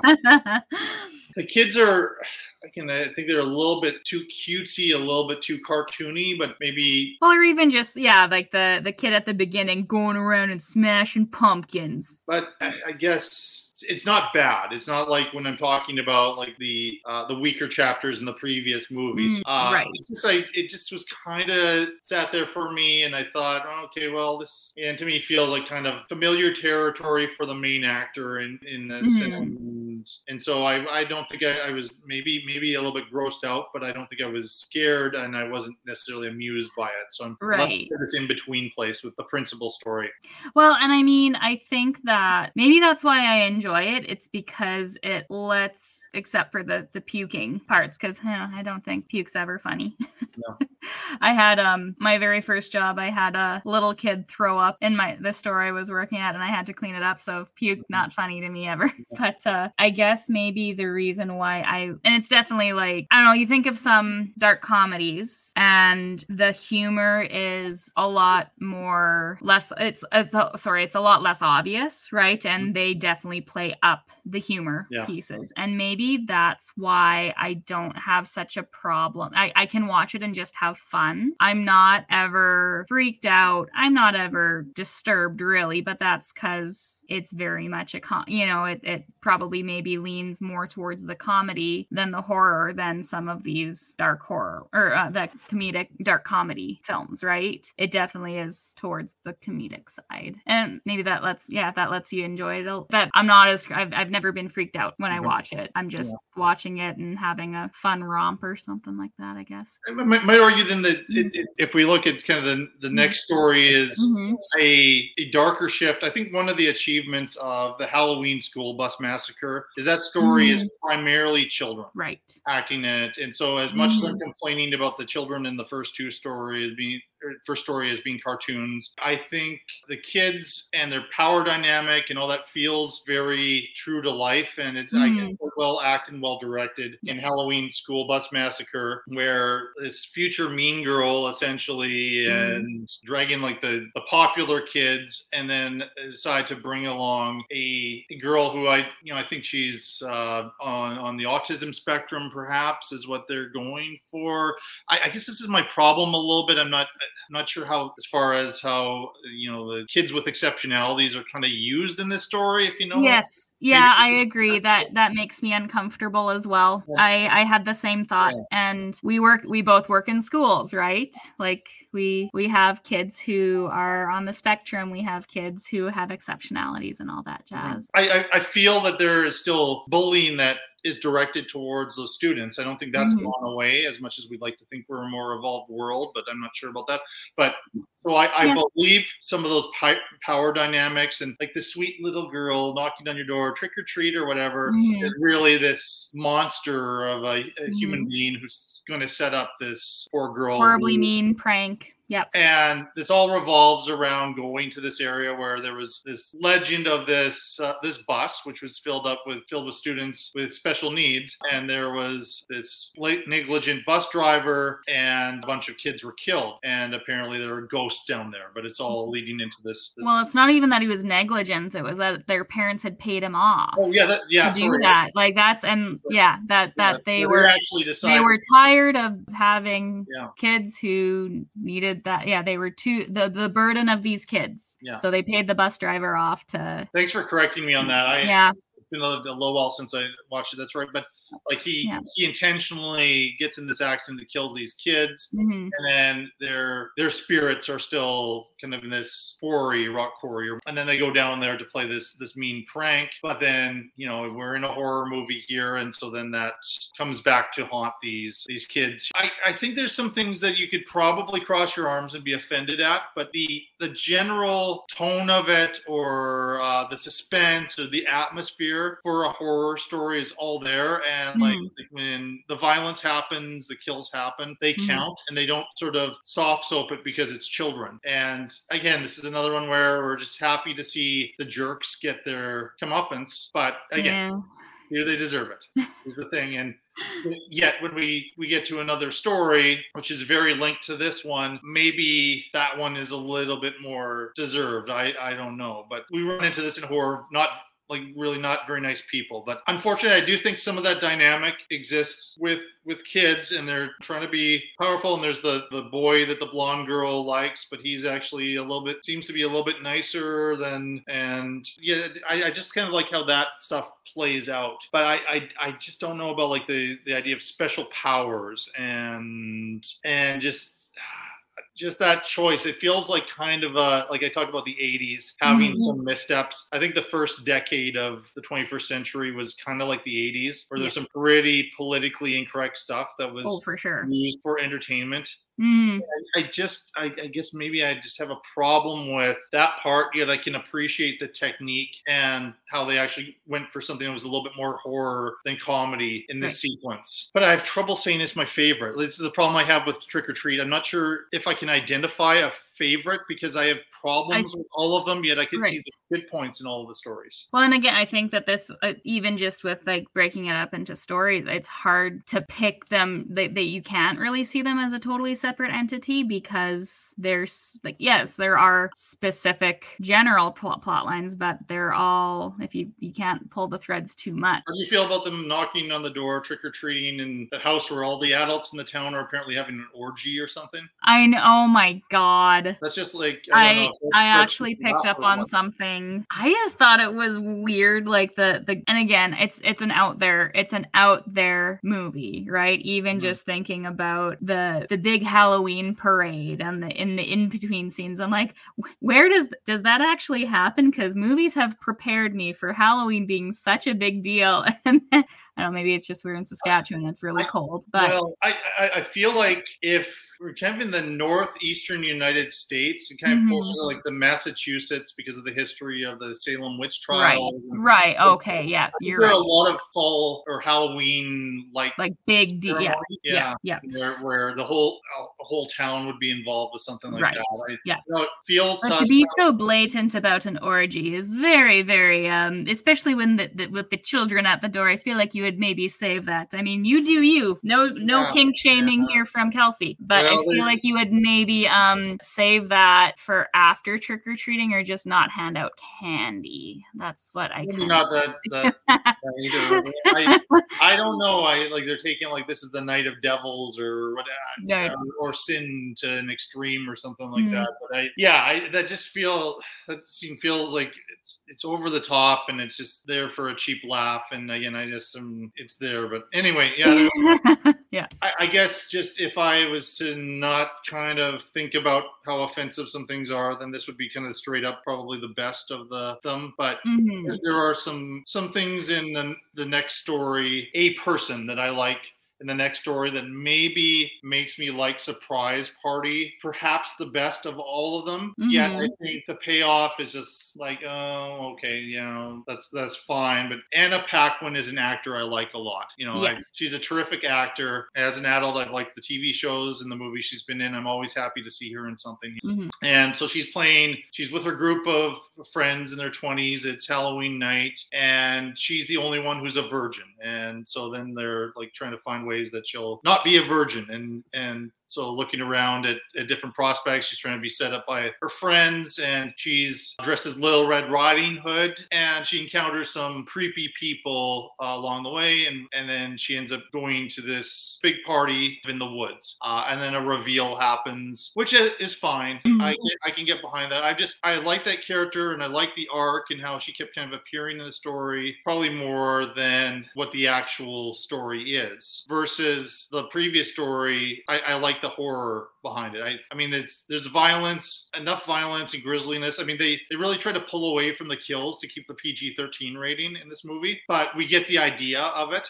For sure. And so it's, I, I think that one works. And I, again, I kind of like the dynamic with her and her friends. I guess they have a scene where they're, they're, getting into their their Halloween costumes in this store. There's this Mm. little boy who's like peeping in on them. Yeah, Really, that's the same boy who's the the pumpkin headed kid. Oh, Sam. Sam, sorry, that's Oh, the actor's the same. I thought you meant that it was like one of the same Yeah, because they do have characters interwoven. Okay, I get the it. actor, same actor was playing that role as as, as Sam. Oh, oh, that's cool. I, something I read. Um, Sometimes you can't believe everything you read. Mm-hmm. Right. That's, that's, You uh, can't believe everything you read on the internet. What? Yeah.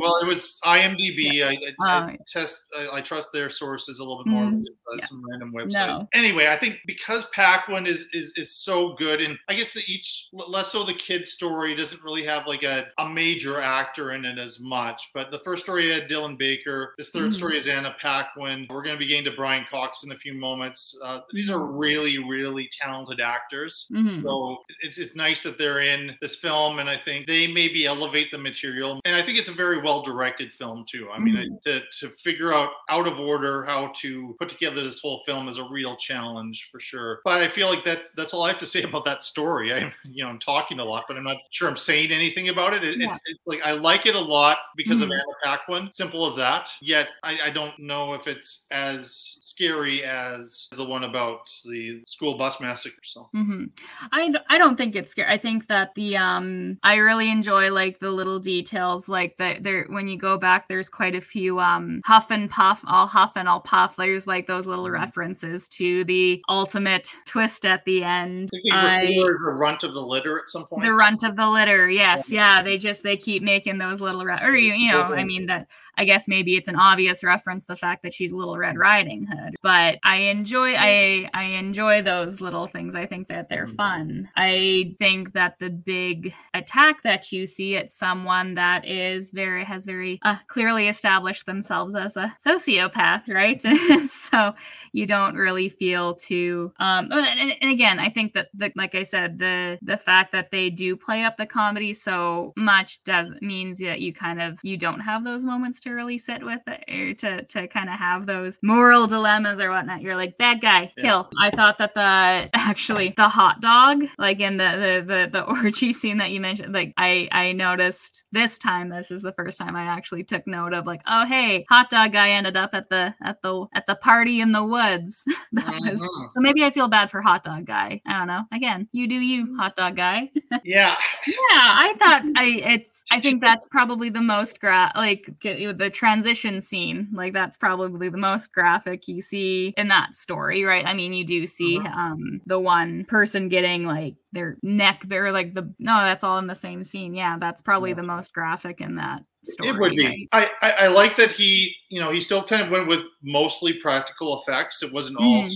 CGI for that that transition because he knew that there's problems with like, CGI does not age well. We've as we've discovered. Right, Um, especially then, like yeah, yeah. practical looks kind of fake in in some cases but still they hold up better than than Mm. computer so it was a mix of the two i think that was good i guess my problem with it is that i feel like the only character in here that i actually liked Is Anna Anna Paquin? Character and then like what she ends up having to do in that scene then i'm like oh, okay well, she's just like everybody else here like there's no there's nobody i'm really clinging onto as far as liking in this Mhm. and so I it's like I like the human the human part of it and the pressure that uh, within friend groups uh, the peer pressure and all that Mhm. stuff I thought that was an uh, kind of an interesting kind of character dilemma that that she was having there but then then it then it's kind of over and and then we're on to the next thing. Mhm. Um, so we, we do get to see again a really talented actor Brian Cox. I, I I love him on a show called Succession. Right now, that's in its third season, but he's been good for years. He shows up in nearly everything, uh, often as a character I like that he's allowed to be a bit of a leading man in Succession, but here we see him briefly as as the principal's neighbor, and I think he's a little bit of a, a jerk. And then we're we're watching him, and he he doesn't like Halloween at all, and he's trying to kind of stick to his home and his world. Uh, and then we start to kind of figure out who this guy is related to another story. And this is the story's called Sam, and this is where we we see this the, the boy from the beginning of the movie who who makes appearances throughout the other stories too. He shows up when people um, break Halloween traditions. Yeah, yeah, Yeah. that's that's the idea. And Mhm. so I guess like uh, blowing out the you know in, at the beginning the the, The blowing out the the candle. yeah, the candle before Halloween is done was breaking a Mhm. rule and, Mhm. and kind of figuring out in general what he's about, but also kind of getting revenge for something that happened many years ago to the, the Brian Cox character, Mr. Kreeg, who just seems Mhm. like a grumpy old man neighbor in, in the neighborhood. I think the first time I thought it was a little bit much. I like I, I every review I've ever heard of loves Brian Cox's performance in this above everybody else. I liked it. I liked it more the second time Mhm. and this is this is one where he is featured a lot and it's basically him versus sam and it's it this story kind of sticks to well kind of like the principal story sticks to the house and i i think it's a kind of a a worthy, you know, as far as a final story here. And this is the only one that's you see start to finish because mm-hmm. of the timing that this happened is different than the timing that the other stories happened. It was earlier in the night, yet we're, we we find out about it later on. I'm not sure that it's that scary. I suppose it kind of works as a extended revenge piece. It's Mhm. well acted enough, but again, it feels like I'm not. I feel like so conflicted with this Trick 'r Treat review that I Mhm. I'm trying to talk myself into either a perspective of not liking it or or liking it, and Mhm. really I'm I'm just in between. Oh, It- it, it works. It Mhm. works. It's fine. It serves the story. Everything I think is quite well done. Yet I'm not terribly excited about this story or really say any of the stories Mhm. like I am with you know the better stories in the other movies we're talking about Mhm. here. So so yeah, it's a really in between thing here. But maybe again, you've seen it more times than I have. I think Mhm. maybe like you have a perspective on this one, or maybe the whole trick or treat experience, is something that uh, might help me I- out here. Yeah, I think that you make a really good point. One of the stories on its own is not necessarily better than the best of the stories and the other ones. I think this one's, but I think the way that the stories work together is the strongest. Like, I know Creepshow has it all, they're all tied together because of the comic book, right? And I know Trilogy of Terror is tied together with the actress right Mhm. and i mean like the fact that the screen you know that the short stories by us the same Same writer, author, yeah. right i think that trick or treat is it based off of i'm i'm I, it's not based off of a short story it's a standalone film like there i don't think so Yeah, it's it's it's an original. it's Yeah. an original so Yeah. It feels I- like it, it should be based on a graphic novel or something. right right and i think that's the other piece i oh, actually i see elements elements of creep show in there because they really hit that style Yeah, that Really hard. homage to Creepshow. I'm thinking, Right. Homages to all kinds of horror movies, and right right and so maybe that's maybe that's not quite hitting the mark for you either like it's an homage but it's not is it anything truly its own kind of thing i don't know i but the i think overlapping stories is original. I think. That's okay. like- well and i i appreciated the i i appreciated the even um when they're that big hallow transitioning from one story to another you see them as background characters right? At the b- very beginning where the little where the kids are almost you know the the intro story Yeah. um the kids are almost hit by the car and the car it turns out that it's driven by um anna paquin's characters. I think there's a lot of technical pieces to make that work that i really Yeah. like Yeah. and i don't know maybe it's my um the way my brain works i have even just i have i'm consistently the person who has way more tabs open on my internet browser than i probably should i skip from one task to the other Yeah. quite a bit Yeah. So maybe that's why I liked it. If you're not going to have the time to go deep on any one story, maybe I need to flip back and forth. I mean, mm-hmm. I don't know. I totally get that. I like that it's a little over the top, but I think, I think it's for what they were going, it's a Halloween movie and it's a, it's, they went hard for it and I'm okay with that. And I enjoy watching it. I have fun watching it. Yeah. I'm always my I'm always taken in by it and I always find little things to to pick up on. And I probably would like maybe if I had done repeat watchings of the other ones, maybe my I would be a little less ah, about it, right? Yeah, that makes sense. Mhm. Like I, I feel like, as I said with Creepshow, I feel like I should think of it as one of the best horror movies of the '80s, but I don't. Mhm. And I feel like Trick 'r Treat, I'm Mhm. supposed to feel that this is one of the best horror movies of this century so far, and I, I don't think I would go there. I don't I don't think I would go there. but it's technically very well made. Right. And so the, the looking at it, I, I guess the idea with all the stories is you have when you first the stages of you first discover Mhm. what Halloween's about, then you go trick or treating with your friends and the dynamics of that to Halloween in your 20s, which is like partying, to a perspective on Halloween when you're an older person. And that's kind of what I don't know if that was what he intentionally was going for, but that's how it kind of turned out Yeah. in the end. And so there's there's a lot of stuff to that, and I think they're Mhm. again very talented filmmaker. I'll be happy to watch any movie that he makes. Mhm. And maybe I just this is another one of the ones where I need more time with it and need to watch it a few more times to, to Mhm. get there, or I might not get there, and that's okay. But yeah, I, I guess I, I'm being hard on these anthologies. I won't say that I'm over the top excited about any of them, Mhm. but you know, I I feel like given all of the elements in here, I wish I liked Trick 'r Treat more than I did. I don't dislike it. I like it, but I don't Right. love. Yeah. Right. No, totally fair. I I would love to know, and I know there there's a I know there's a second one. I think there's a I think there's a sequel. I could maybe I'm maybe I'm making that up. I thought that there was He was hoping to do another one. Maybe okay. Maybe maybe I read that they were they maybe I read that they were hoping to do, and I just assumed that they had already done it. No. Oh, announced the sequel. Yeah, plot on Um, the sequel. Yeah, I don't know if they No, any- okay. any I would be really interested to know the origins of Sam, that little that little pumpkin-headed kiddo.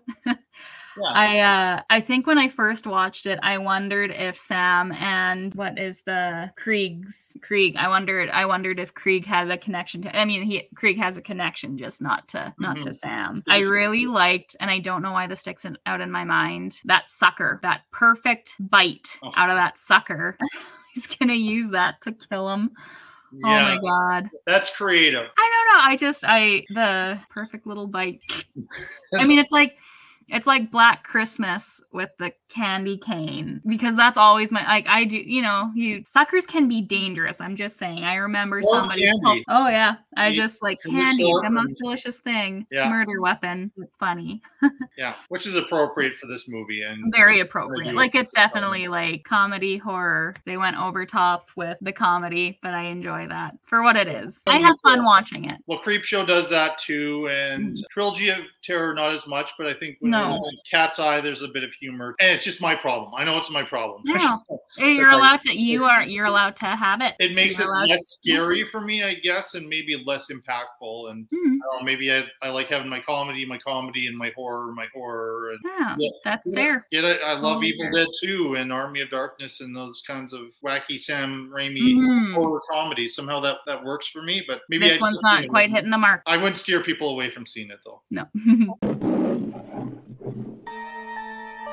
Stephen King, your favorite novelist and master of modern horror, has written his first motion picture screenplay. It combines all the elements of his creative imagination. Lovable pets, classic cars,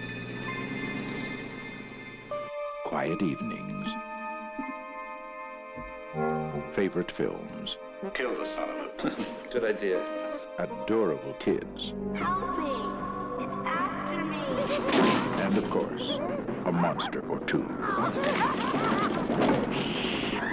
Experience a series of electrifying adventures as seen through Stephen King's Cat's Eye.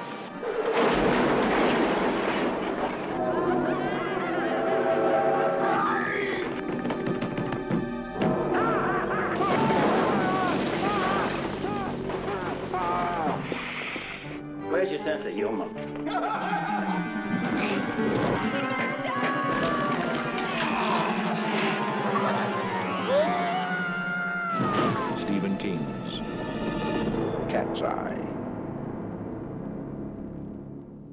Back to Stephen King with Cat's Eye, 1985, and the through line for for this it involves three stories, two of which were based on Stephen King short stories, and then one which was an original. Is that there's this this cat who escapes from going to an animal shelter and keeps having visions of this little girl who's in trouble, played by one Drew Barrymore, and then this cat ends up being picked up by uh, a few different characters, and then is is just there while these stories play out, leading inevitably to the story that involves this little girl and why this this little girl's in danger and needs help from this cat. So Mhm. that's the, the idea behind Cat's Eye. It's another one that Stephen King wrote the screenplay for. Lewis Teague is the director. Lewis Teague also directed the film version of Cujo, which Mhm. is a a pretty solid uh, Stephen King adaptation. They changed things from the novel for sure, but but not not as prominent as George A. Romero for sure, as far Mhm. as uh, who he's known for. What's your general thoughts on Cat's Eye before we get into each each story? I mean, it's it, it's got a cat in there, so I'm pretty happy. You know, it's it's good. I I think I because it, it's the three, so I think me I liked that Creepshow was like five in one movie is a Yeah. lot, and I Yeah. kind of maybe that's why the last one didn't quite stick because I was almost like over overwhelmed, or I just like when you get to the end of it, you're like I have so many things in my head. No time to process them either. Like it, it's Right. yeah. I like that James Woods uh, uh, Woods is in there. Like I, I I enjoyed his story. I think that there's definitely one that sticks out as like my least favorite. I yeah, I enjoyed it. I enjoyed the stories. I I think this is one where I appreciated I I, I tried watching it after um my class. There's one day of the week where I go straight I work out of town, so I Mhm. have to boogie on back quick so I can have about half an hour before I sit down for my master's class. And then I'm in there until like nine o'clock. I don't know why I sat down to try and watch this um, the same night, but I very much appreciated that this was a I can just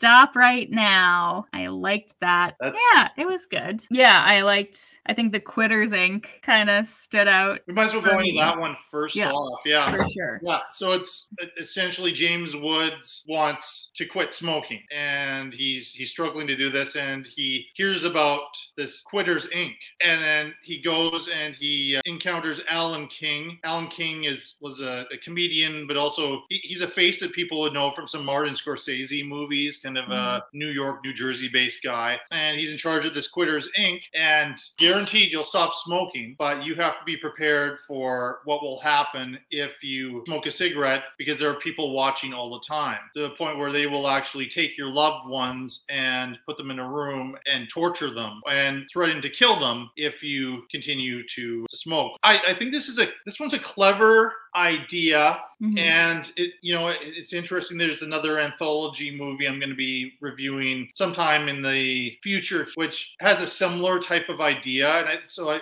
I feel like a lot of these and this is based on a, a, a stephen king short story as well but Mhm. that have this kind of a premise and i, I think it works every time I, I like james woods a lot i think he he seems like a guy who's trying to quit smoking all the time you know he's got that For sure. that intense, crazy energy to him. And so he works well. He's not my issue with it. Is it the fact that uh, of of what they do to try and get them to how it how it all affects the women in or the No, it's not even no? that. Okay. Right. I I just think there's part of his Alan King as the as the villain. I think he's so over the top. Hmm. And then there there's this sequence at a party where everybody is smoking, and I know it's the 1980s and that would have been happening. But then we have this ridiculous over the top thing where they're like these exaggerated cigarettes coming out of people's ears. Oh yeah. And then um, we have you know that Can't even see clearly in the room. and we see the the police song and coming down the stairs is Alan King lip syncing to that and I'm just like what am I watching here this is ridiculous. Mhm. This, this is almost as ridiculous as that Stephen King story from Creepshow. Yet we started off in like with this horrifying premise, and kind of the bookends to it are strong. Great Mhm. idea, but I, I just think the way it's directed and the way it is written, and unfortunately, not Wood's fault, but how it's acted as well is it's just too much. It was just was too much for me. Mhm. So every time I see the story, I just prepare myself for the fact that I'm going to have to sit through these awful scenes, and that prevents me from liking this story as Mhm. much as I think I I like the short story or other versions of this type of thing that I've seen before. So full credit to James Wood, but I I, I just I just can't get those really bad scenes out of my head in the in the time I've had to think about it since, and so I feel bad because it sounds like this is one you really like.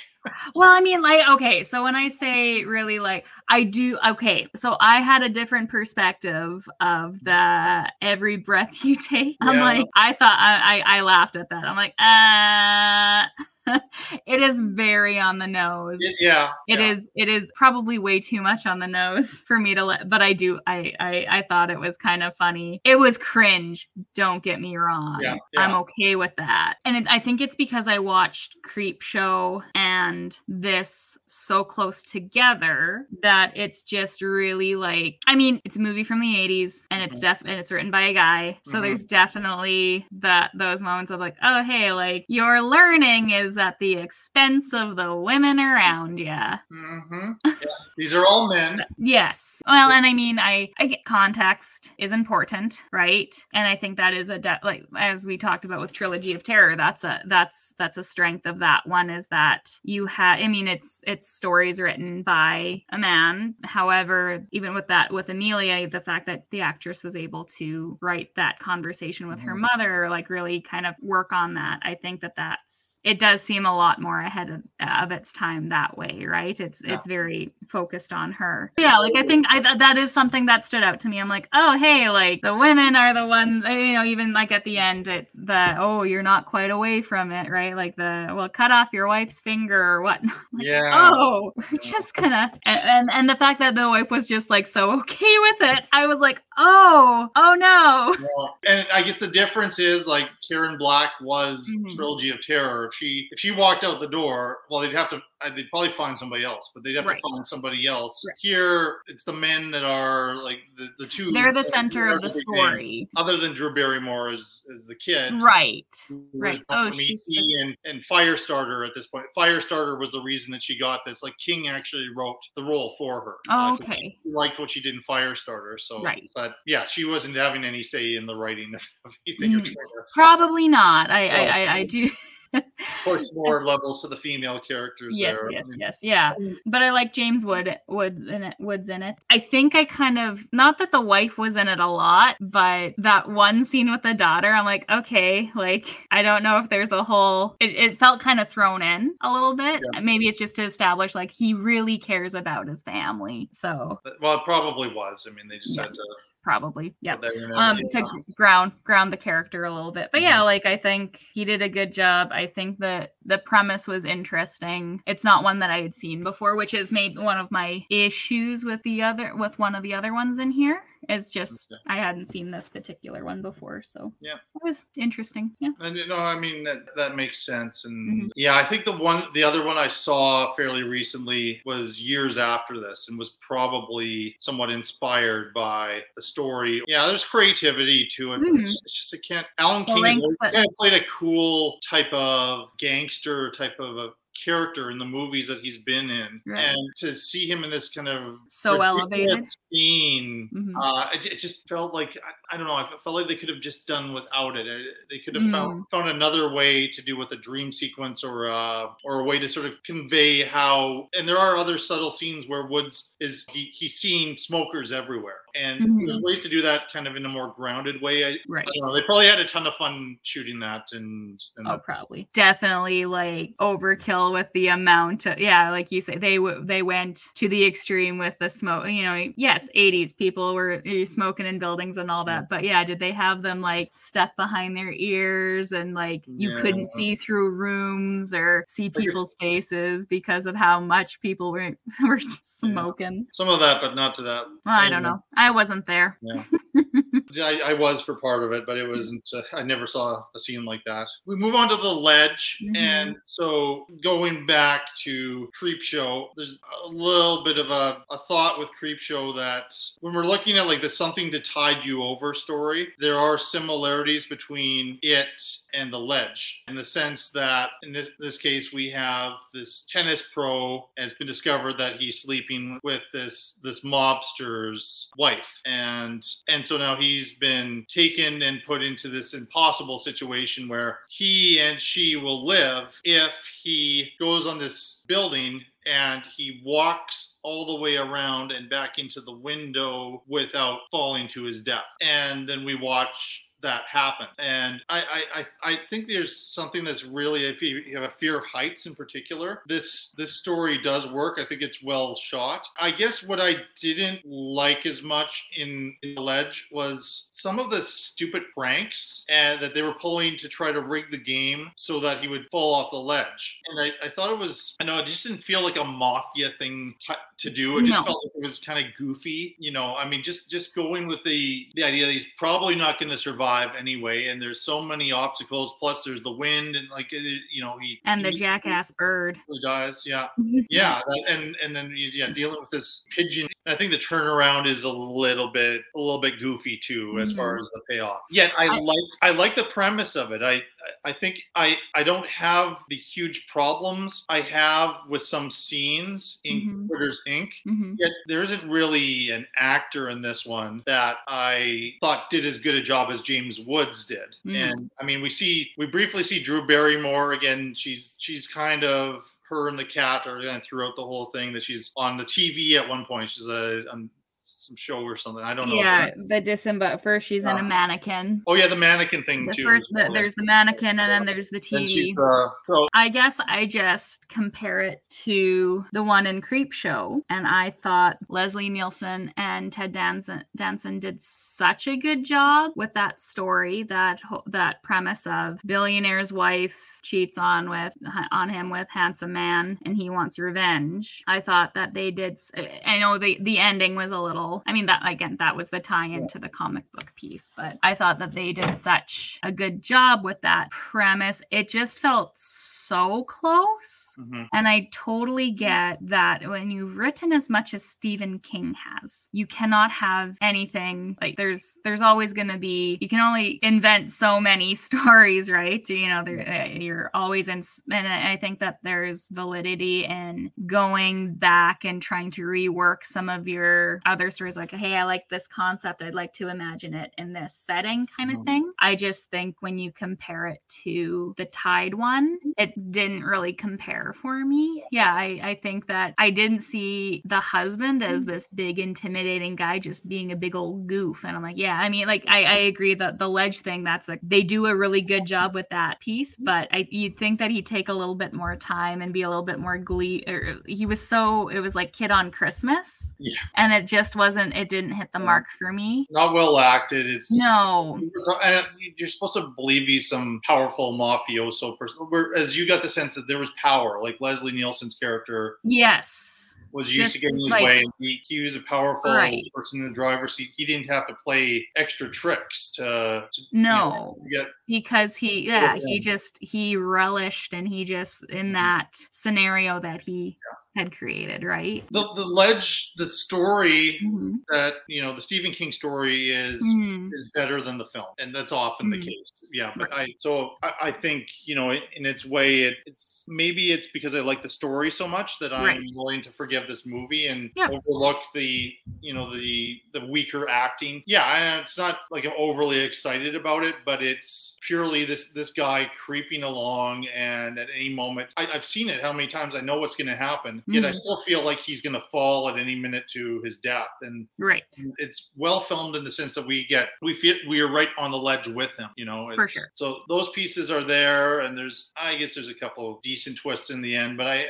again the the reversal and kind of the last scene i'm not as sure about well we're happy the cat goes off. And now Yes. stretching this, I mean, I don't quite know how the cat gets to Wilmington, North Carolina. They chose Wilmington because that's where they filmed this movie and and, and, hmm. and some other ones. I think Firestarter was actually filmed there too. But this is where we get into General, which is an original piece for the film. I thought because I I think I've been a little bit hard. I, I haven't reviewed on this show, but on another podcast, Firestarter, and I was a little bit hard on Drew Barrymore a bit as a child actor, and I, I think she's pretty good. She does a good job of carrying the, the story. I, I, I thought the parents were stereotypes. You know, I, Mm. I didn't. The, the mom Mom's no is- is- fun. Dad's the yeah. yeah, and Yeah. like the mom's nagging, and she's unnecessarily villainous. Yeah. So everything the dad does is completely wrong. We've seen that well dug up in, in films and television right. since forever. It's like a sitcom-ish type of stuff. Hmm.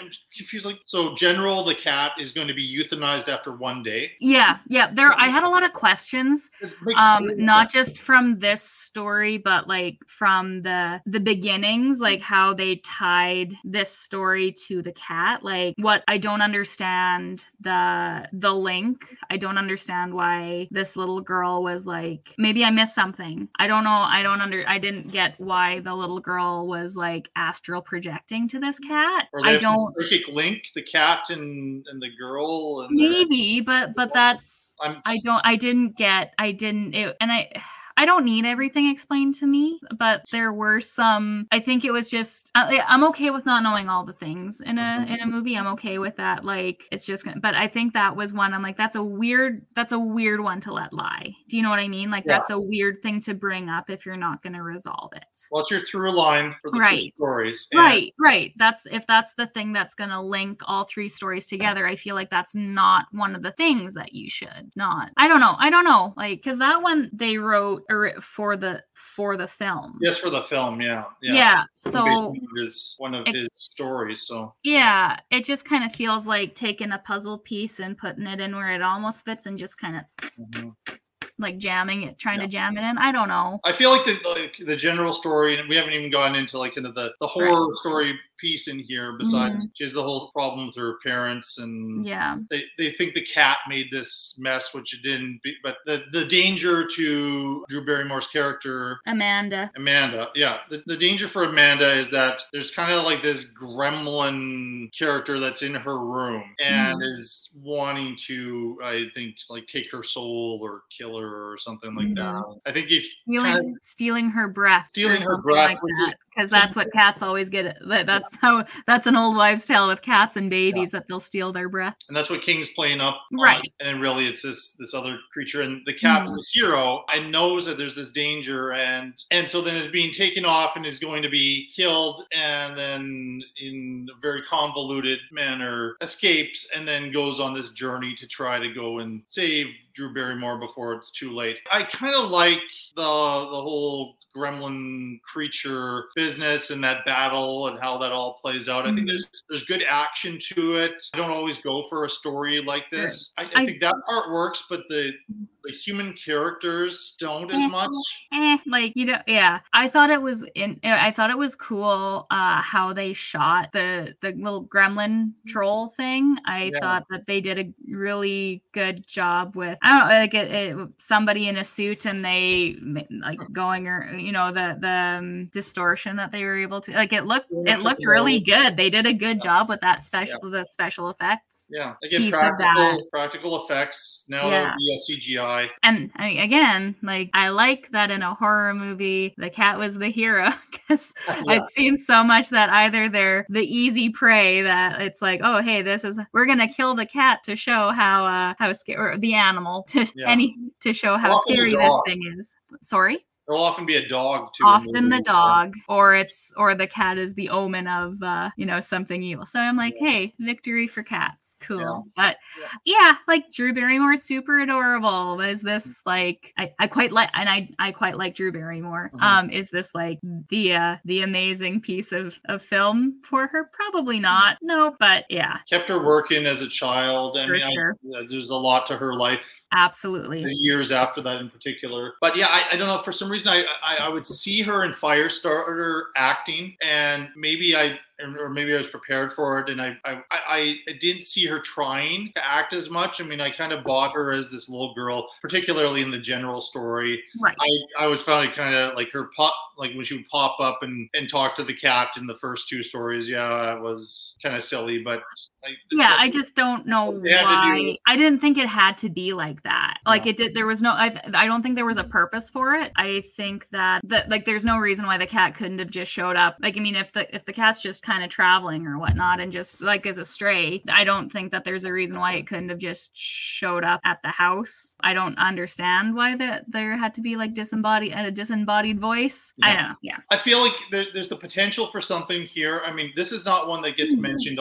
as much as Creepshow, but be, it existed because Creepshow was such a hit. Right. This and like Tales from the Darkside, and there, there are several Mhm. like horror anthologies and just anthologies in general that came after Creepshow as a result. And it, it's been kind of an, an interesting one for me to, to look at. It, I think it, it has its problems, but it also has its good points too. And Right. you know, maybe I'm maybe I'm more relaxed with this one because I don't feel like I have to be thinking that this is the greatest thing ever, like a couple of the other ones that we were t- talking about. I think people will get something out of it, but if you ask too many hard questions, it's probably not gonna. And I, I, I have a bad habit of doing again, like asking logic Oh, of an illogical place. Logic, like I mean, I know that I need to stop doing that. I just like you know, it's it's wonders. I wonder. No, I did enjoy um, at the very beginning the uh the little shout outs to like, like Oh, getting to, King. Cujo and Christine. Christine. I didn't realize that those movies came out the same. Like they both came out in '83. Yeah, there, there were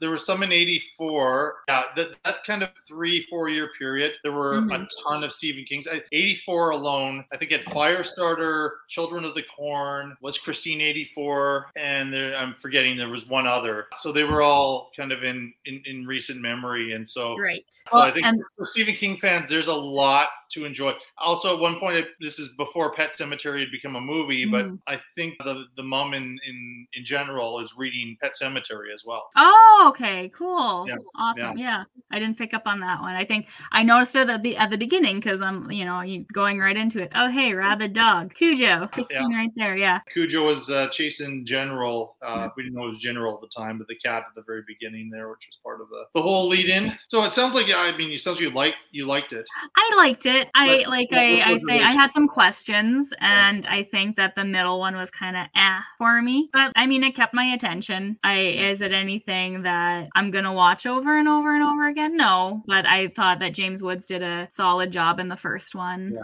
acting wise, I think he's he's the person to see in the movie sure. as far as the acting. sure. Um, and Barrymore is pretty good, but the rest is is fine. But you know, Yeah. it's certainly not doesn't have the acting that the other three movies have to sort of No. carry it carry through through all the story. Agreed. No! Oh! oh just get out. Get out of here! Just... Richard! Richard, will you get it out of here? Well, found a friend, Harry. I'm just wild about Harry. On, Richard! Get it out of here. He's just getting revenge, Harry, for all the relatives of his that you ate, baked, and stuffed at my maison. Bad fellow, you. You bad fellow. Get up.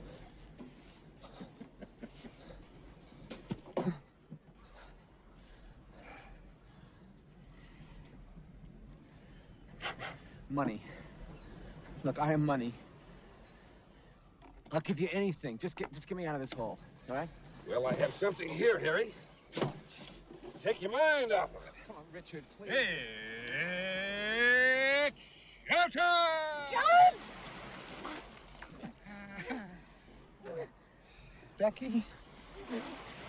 That great video? I love this stuff. Now just look at the quality of that picture, Harry. Somebody! Becky? No! Becky!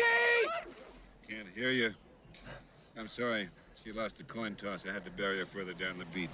Couldn't even leave her a monitor. Would have shorted out by now. No, no. No, that's a trick. You son of a bitch! That's some, uh, some kind of uh, special effects trick in there. You just take a look at the VCR back there. Oh, I'm sorry. You can't turn your head. Let me assure you, Harry, the VCR is not on play. It's on record. I'm going to save this stuff. Two of you are part of my whole movies. You're insane. Oh, don't be lying now, huh? Not long at all. Oh my god. You are insane. Kelsi, thank you so much. We it, it was only four movies, but it feels like we had to review a lot. It's a lot of it's it's so much consideration because like even just uh talking with you know like discussing it sometimes you kind of refinance i'm like i have i always come up with a system where i'm like okay first one i'll give like this many points or you know i kind of first second third fourth kind of thing and Almost that like a rank sometimes shifts when i discuss it right Yeah, that, that can sometimes happen. For and sometimes sure. when I get to the points, I try not to fix the game a little bit by changing my points in the episode. And, Mhm. and then sometimes I'll be like, okay, I sounded like I really didn't like something, but I'm giving it a decent number of points. And No, for like, sure. I sounded like I was really defending it, but I didn't give it as many points as it sounds like I would. Yeah. have. Well, and I think also like with the fact that it's multiple stories, that kind of comes into it too, right? Because even though maybe there's a couple stories that I super like in one, Mhm. maybe over the overall movie of a different one I enjoyed I enjoyed more, right?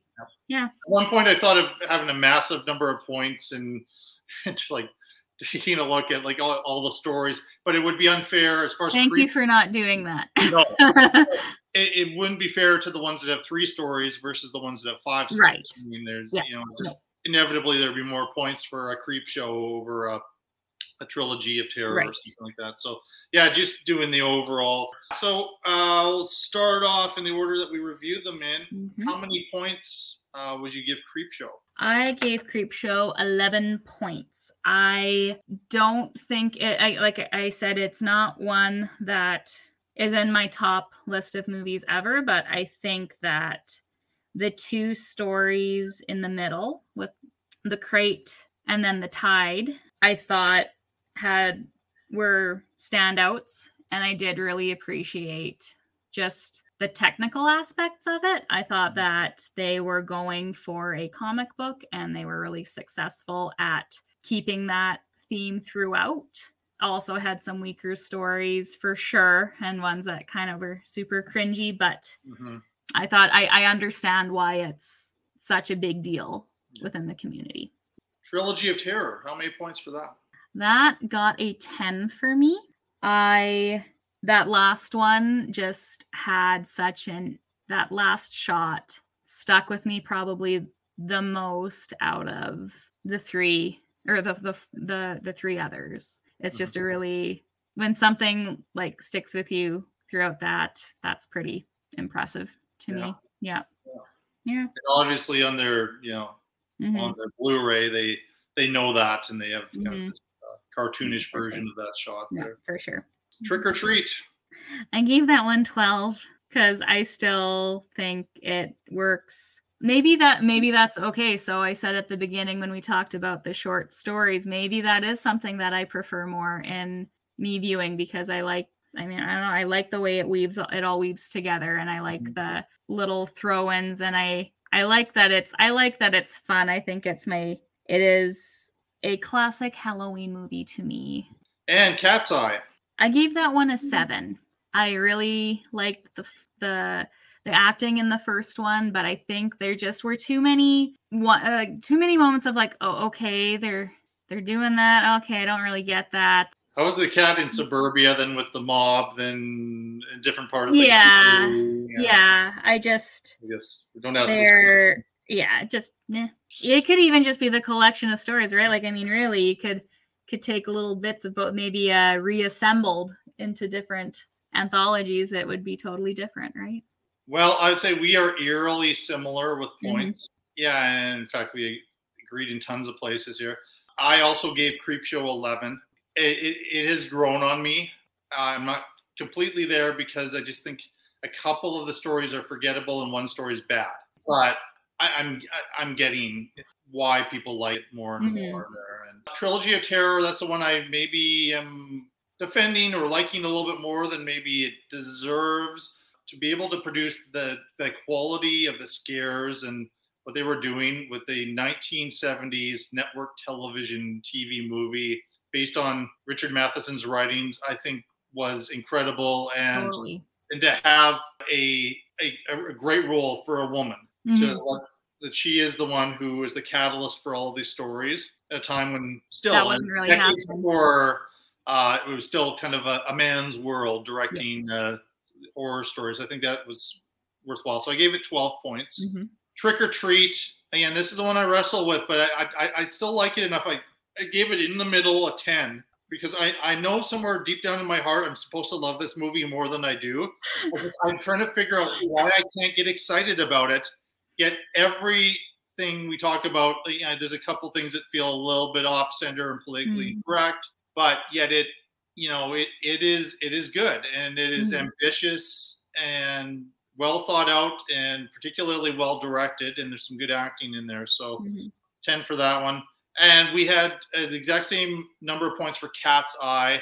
Yeah, obviously the weakest of our of our group. A few things are uneven. I you like the Quit- Quitters Inc. story, which to me I was less bothered by like the the through line with the cat. I accepted a lot of that, but some of the really bad scenes in that first story. That's what I think of, unfortunately, with Cat Mm. Cat's Eye Mhm. uh, as opposed to the cleverness of the premise and and how good Stephen King's short story is because it is a good short story Mhm. that it's based on. And I like the ledge a bit more than you did, but uh, I recognize the the flaws that you pointed out in it. So what very weird uh, show with uh, four movies and the total number of points. Three of them had the exact same. That's so of them had funny. 20 22. That's how in between Yeah. were Creepshow, Trilogy of Terror, and Trick 'r Treat all had 22. But sadly for Cat's Eye, Bye. 14 points. Now, here's I part of- have this.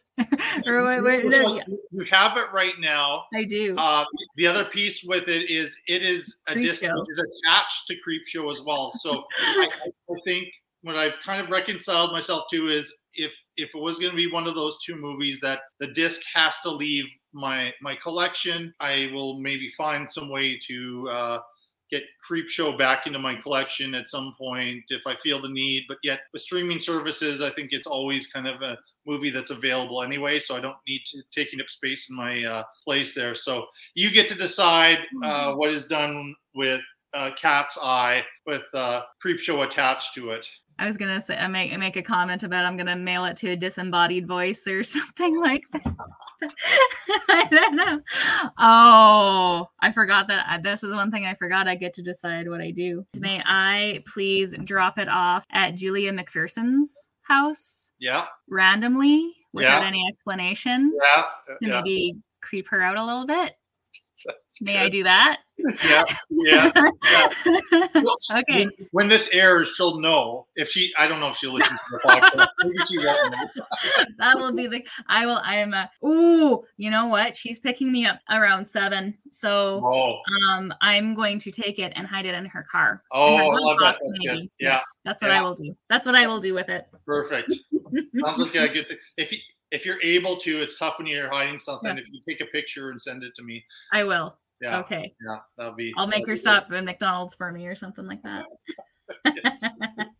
Nice, nice. That All sounds right. great. Uh, Kelsi, thank you for being on uh, the show, and I hope we can have you on again. So, just before I go, as I always do, plug a few podcasts here. Film Feast, Matt Bledsoe's podcast is they're all terrific podcasts, but a terrific movie po- podcast. A Lifetime of Hallmark that uh, regular contributor, regular guest on here, Kurt Fitzpatrick is one of the co-hosts of, and of course, Rank and Review, Larry Parsons' show, uh, which is on a bit of a hiatus right now. But uh, go back if you haven't and listen to some of his older episodes. And every time I listen to his show, I I learn something about the horror genre, and uh, just in general, I just hope people continue to be safe and to be kind to one another. We're still living through interesting times, and we're you know Kelsi and I are both teachers, and we certainly are experiencing and seeing that right now. And so kindness is the antidote to some of the other stuff that's going on. So thank you very much. Thank you.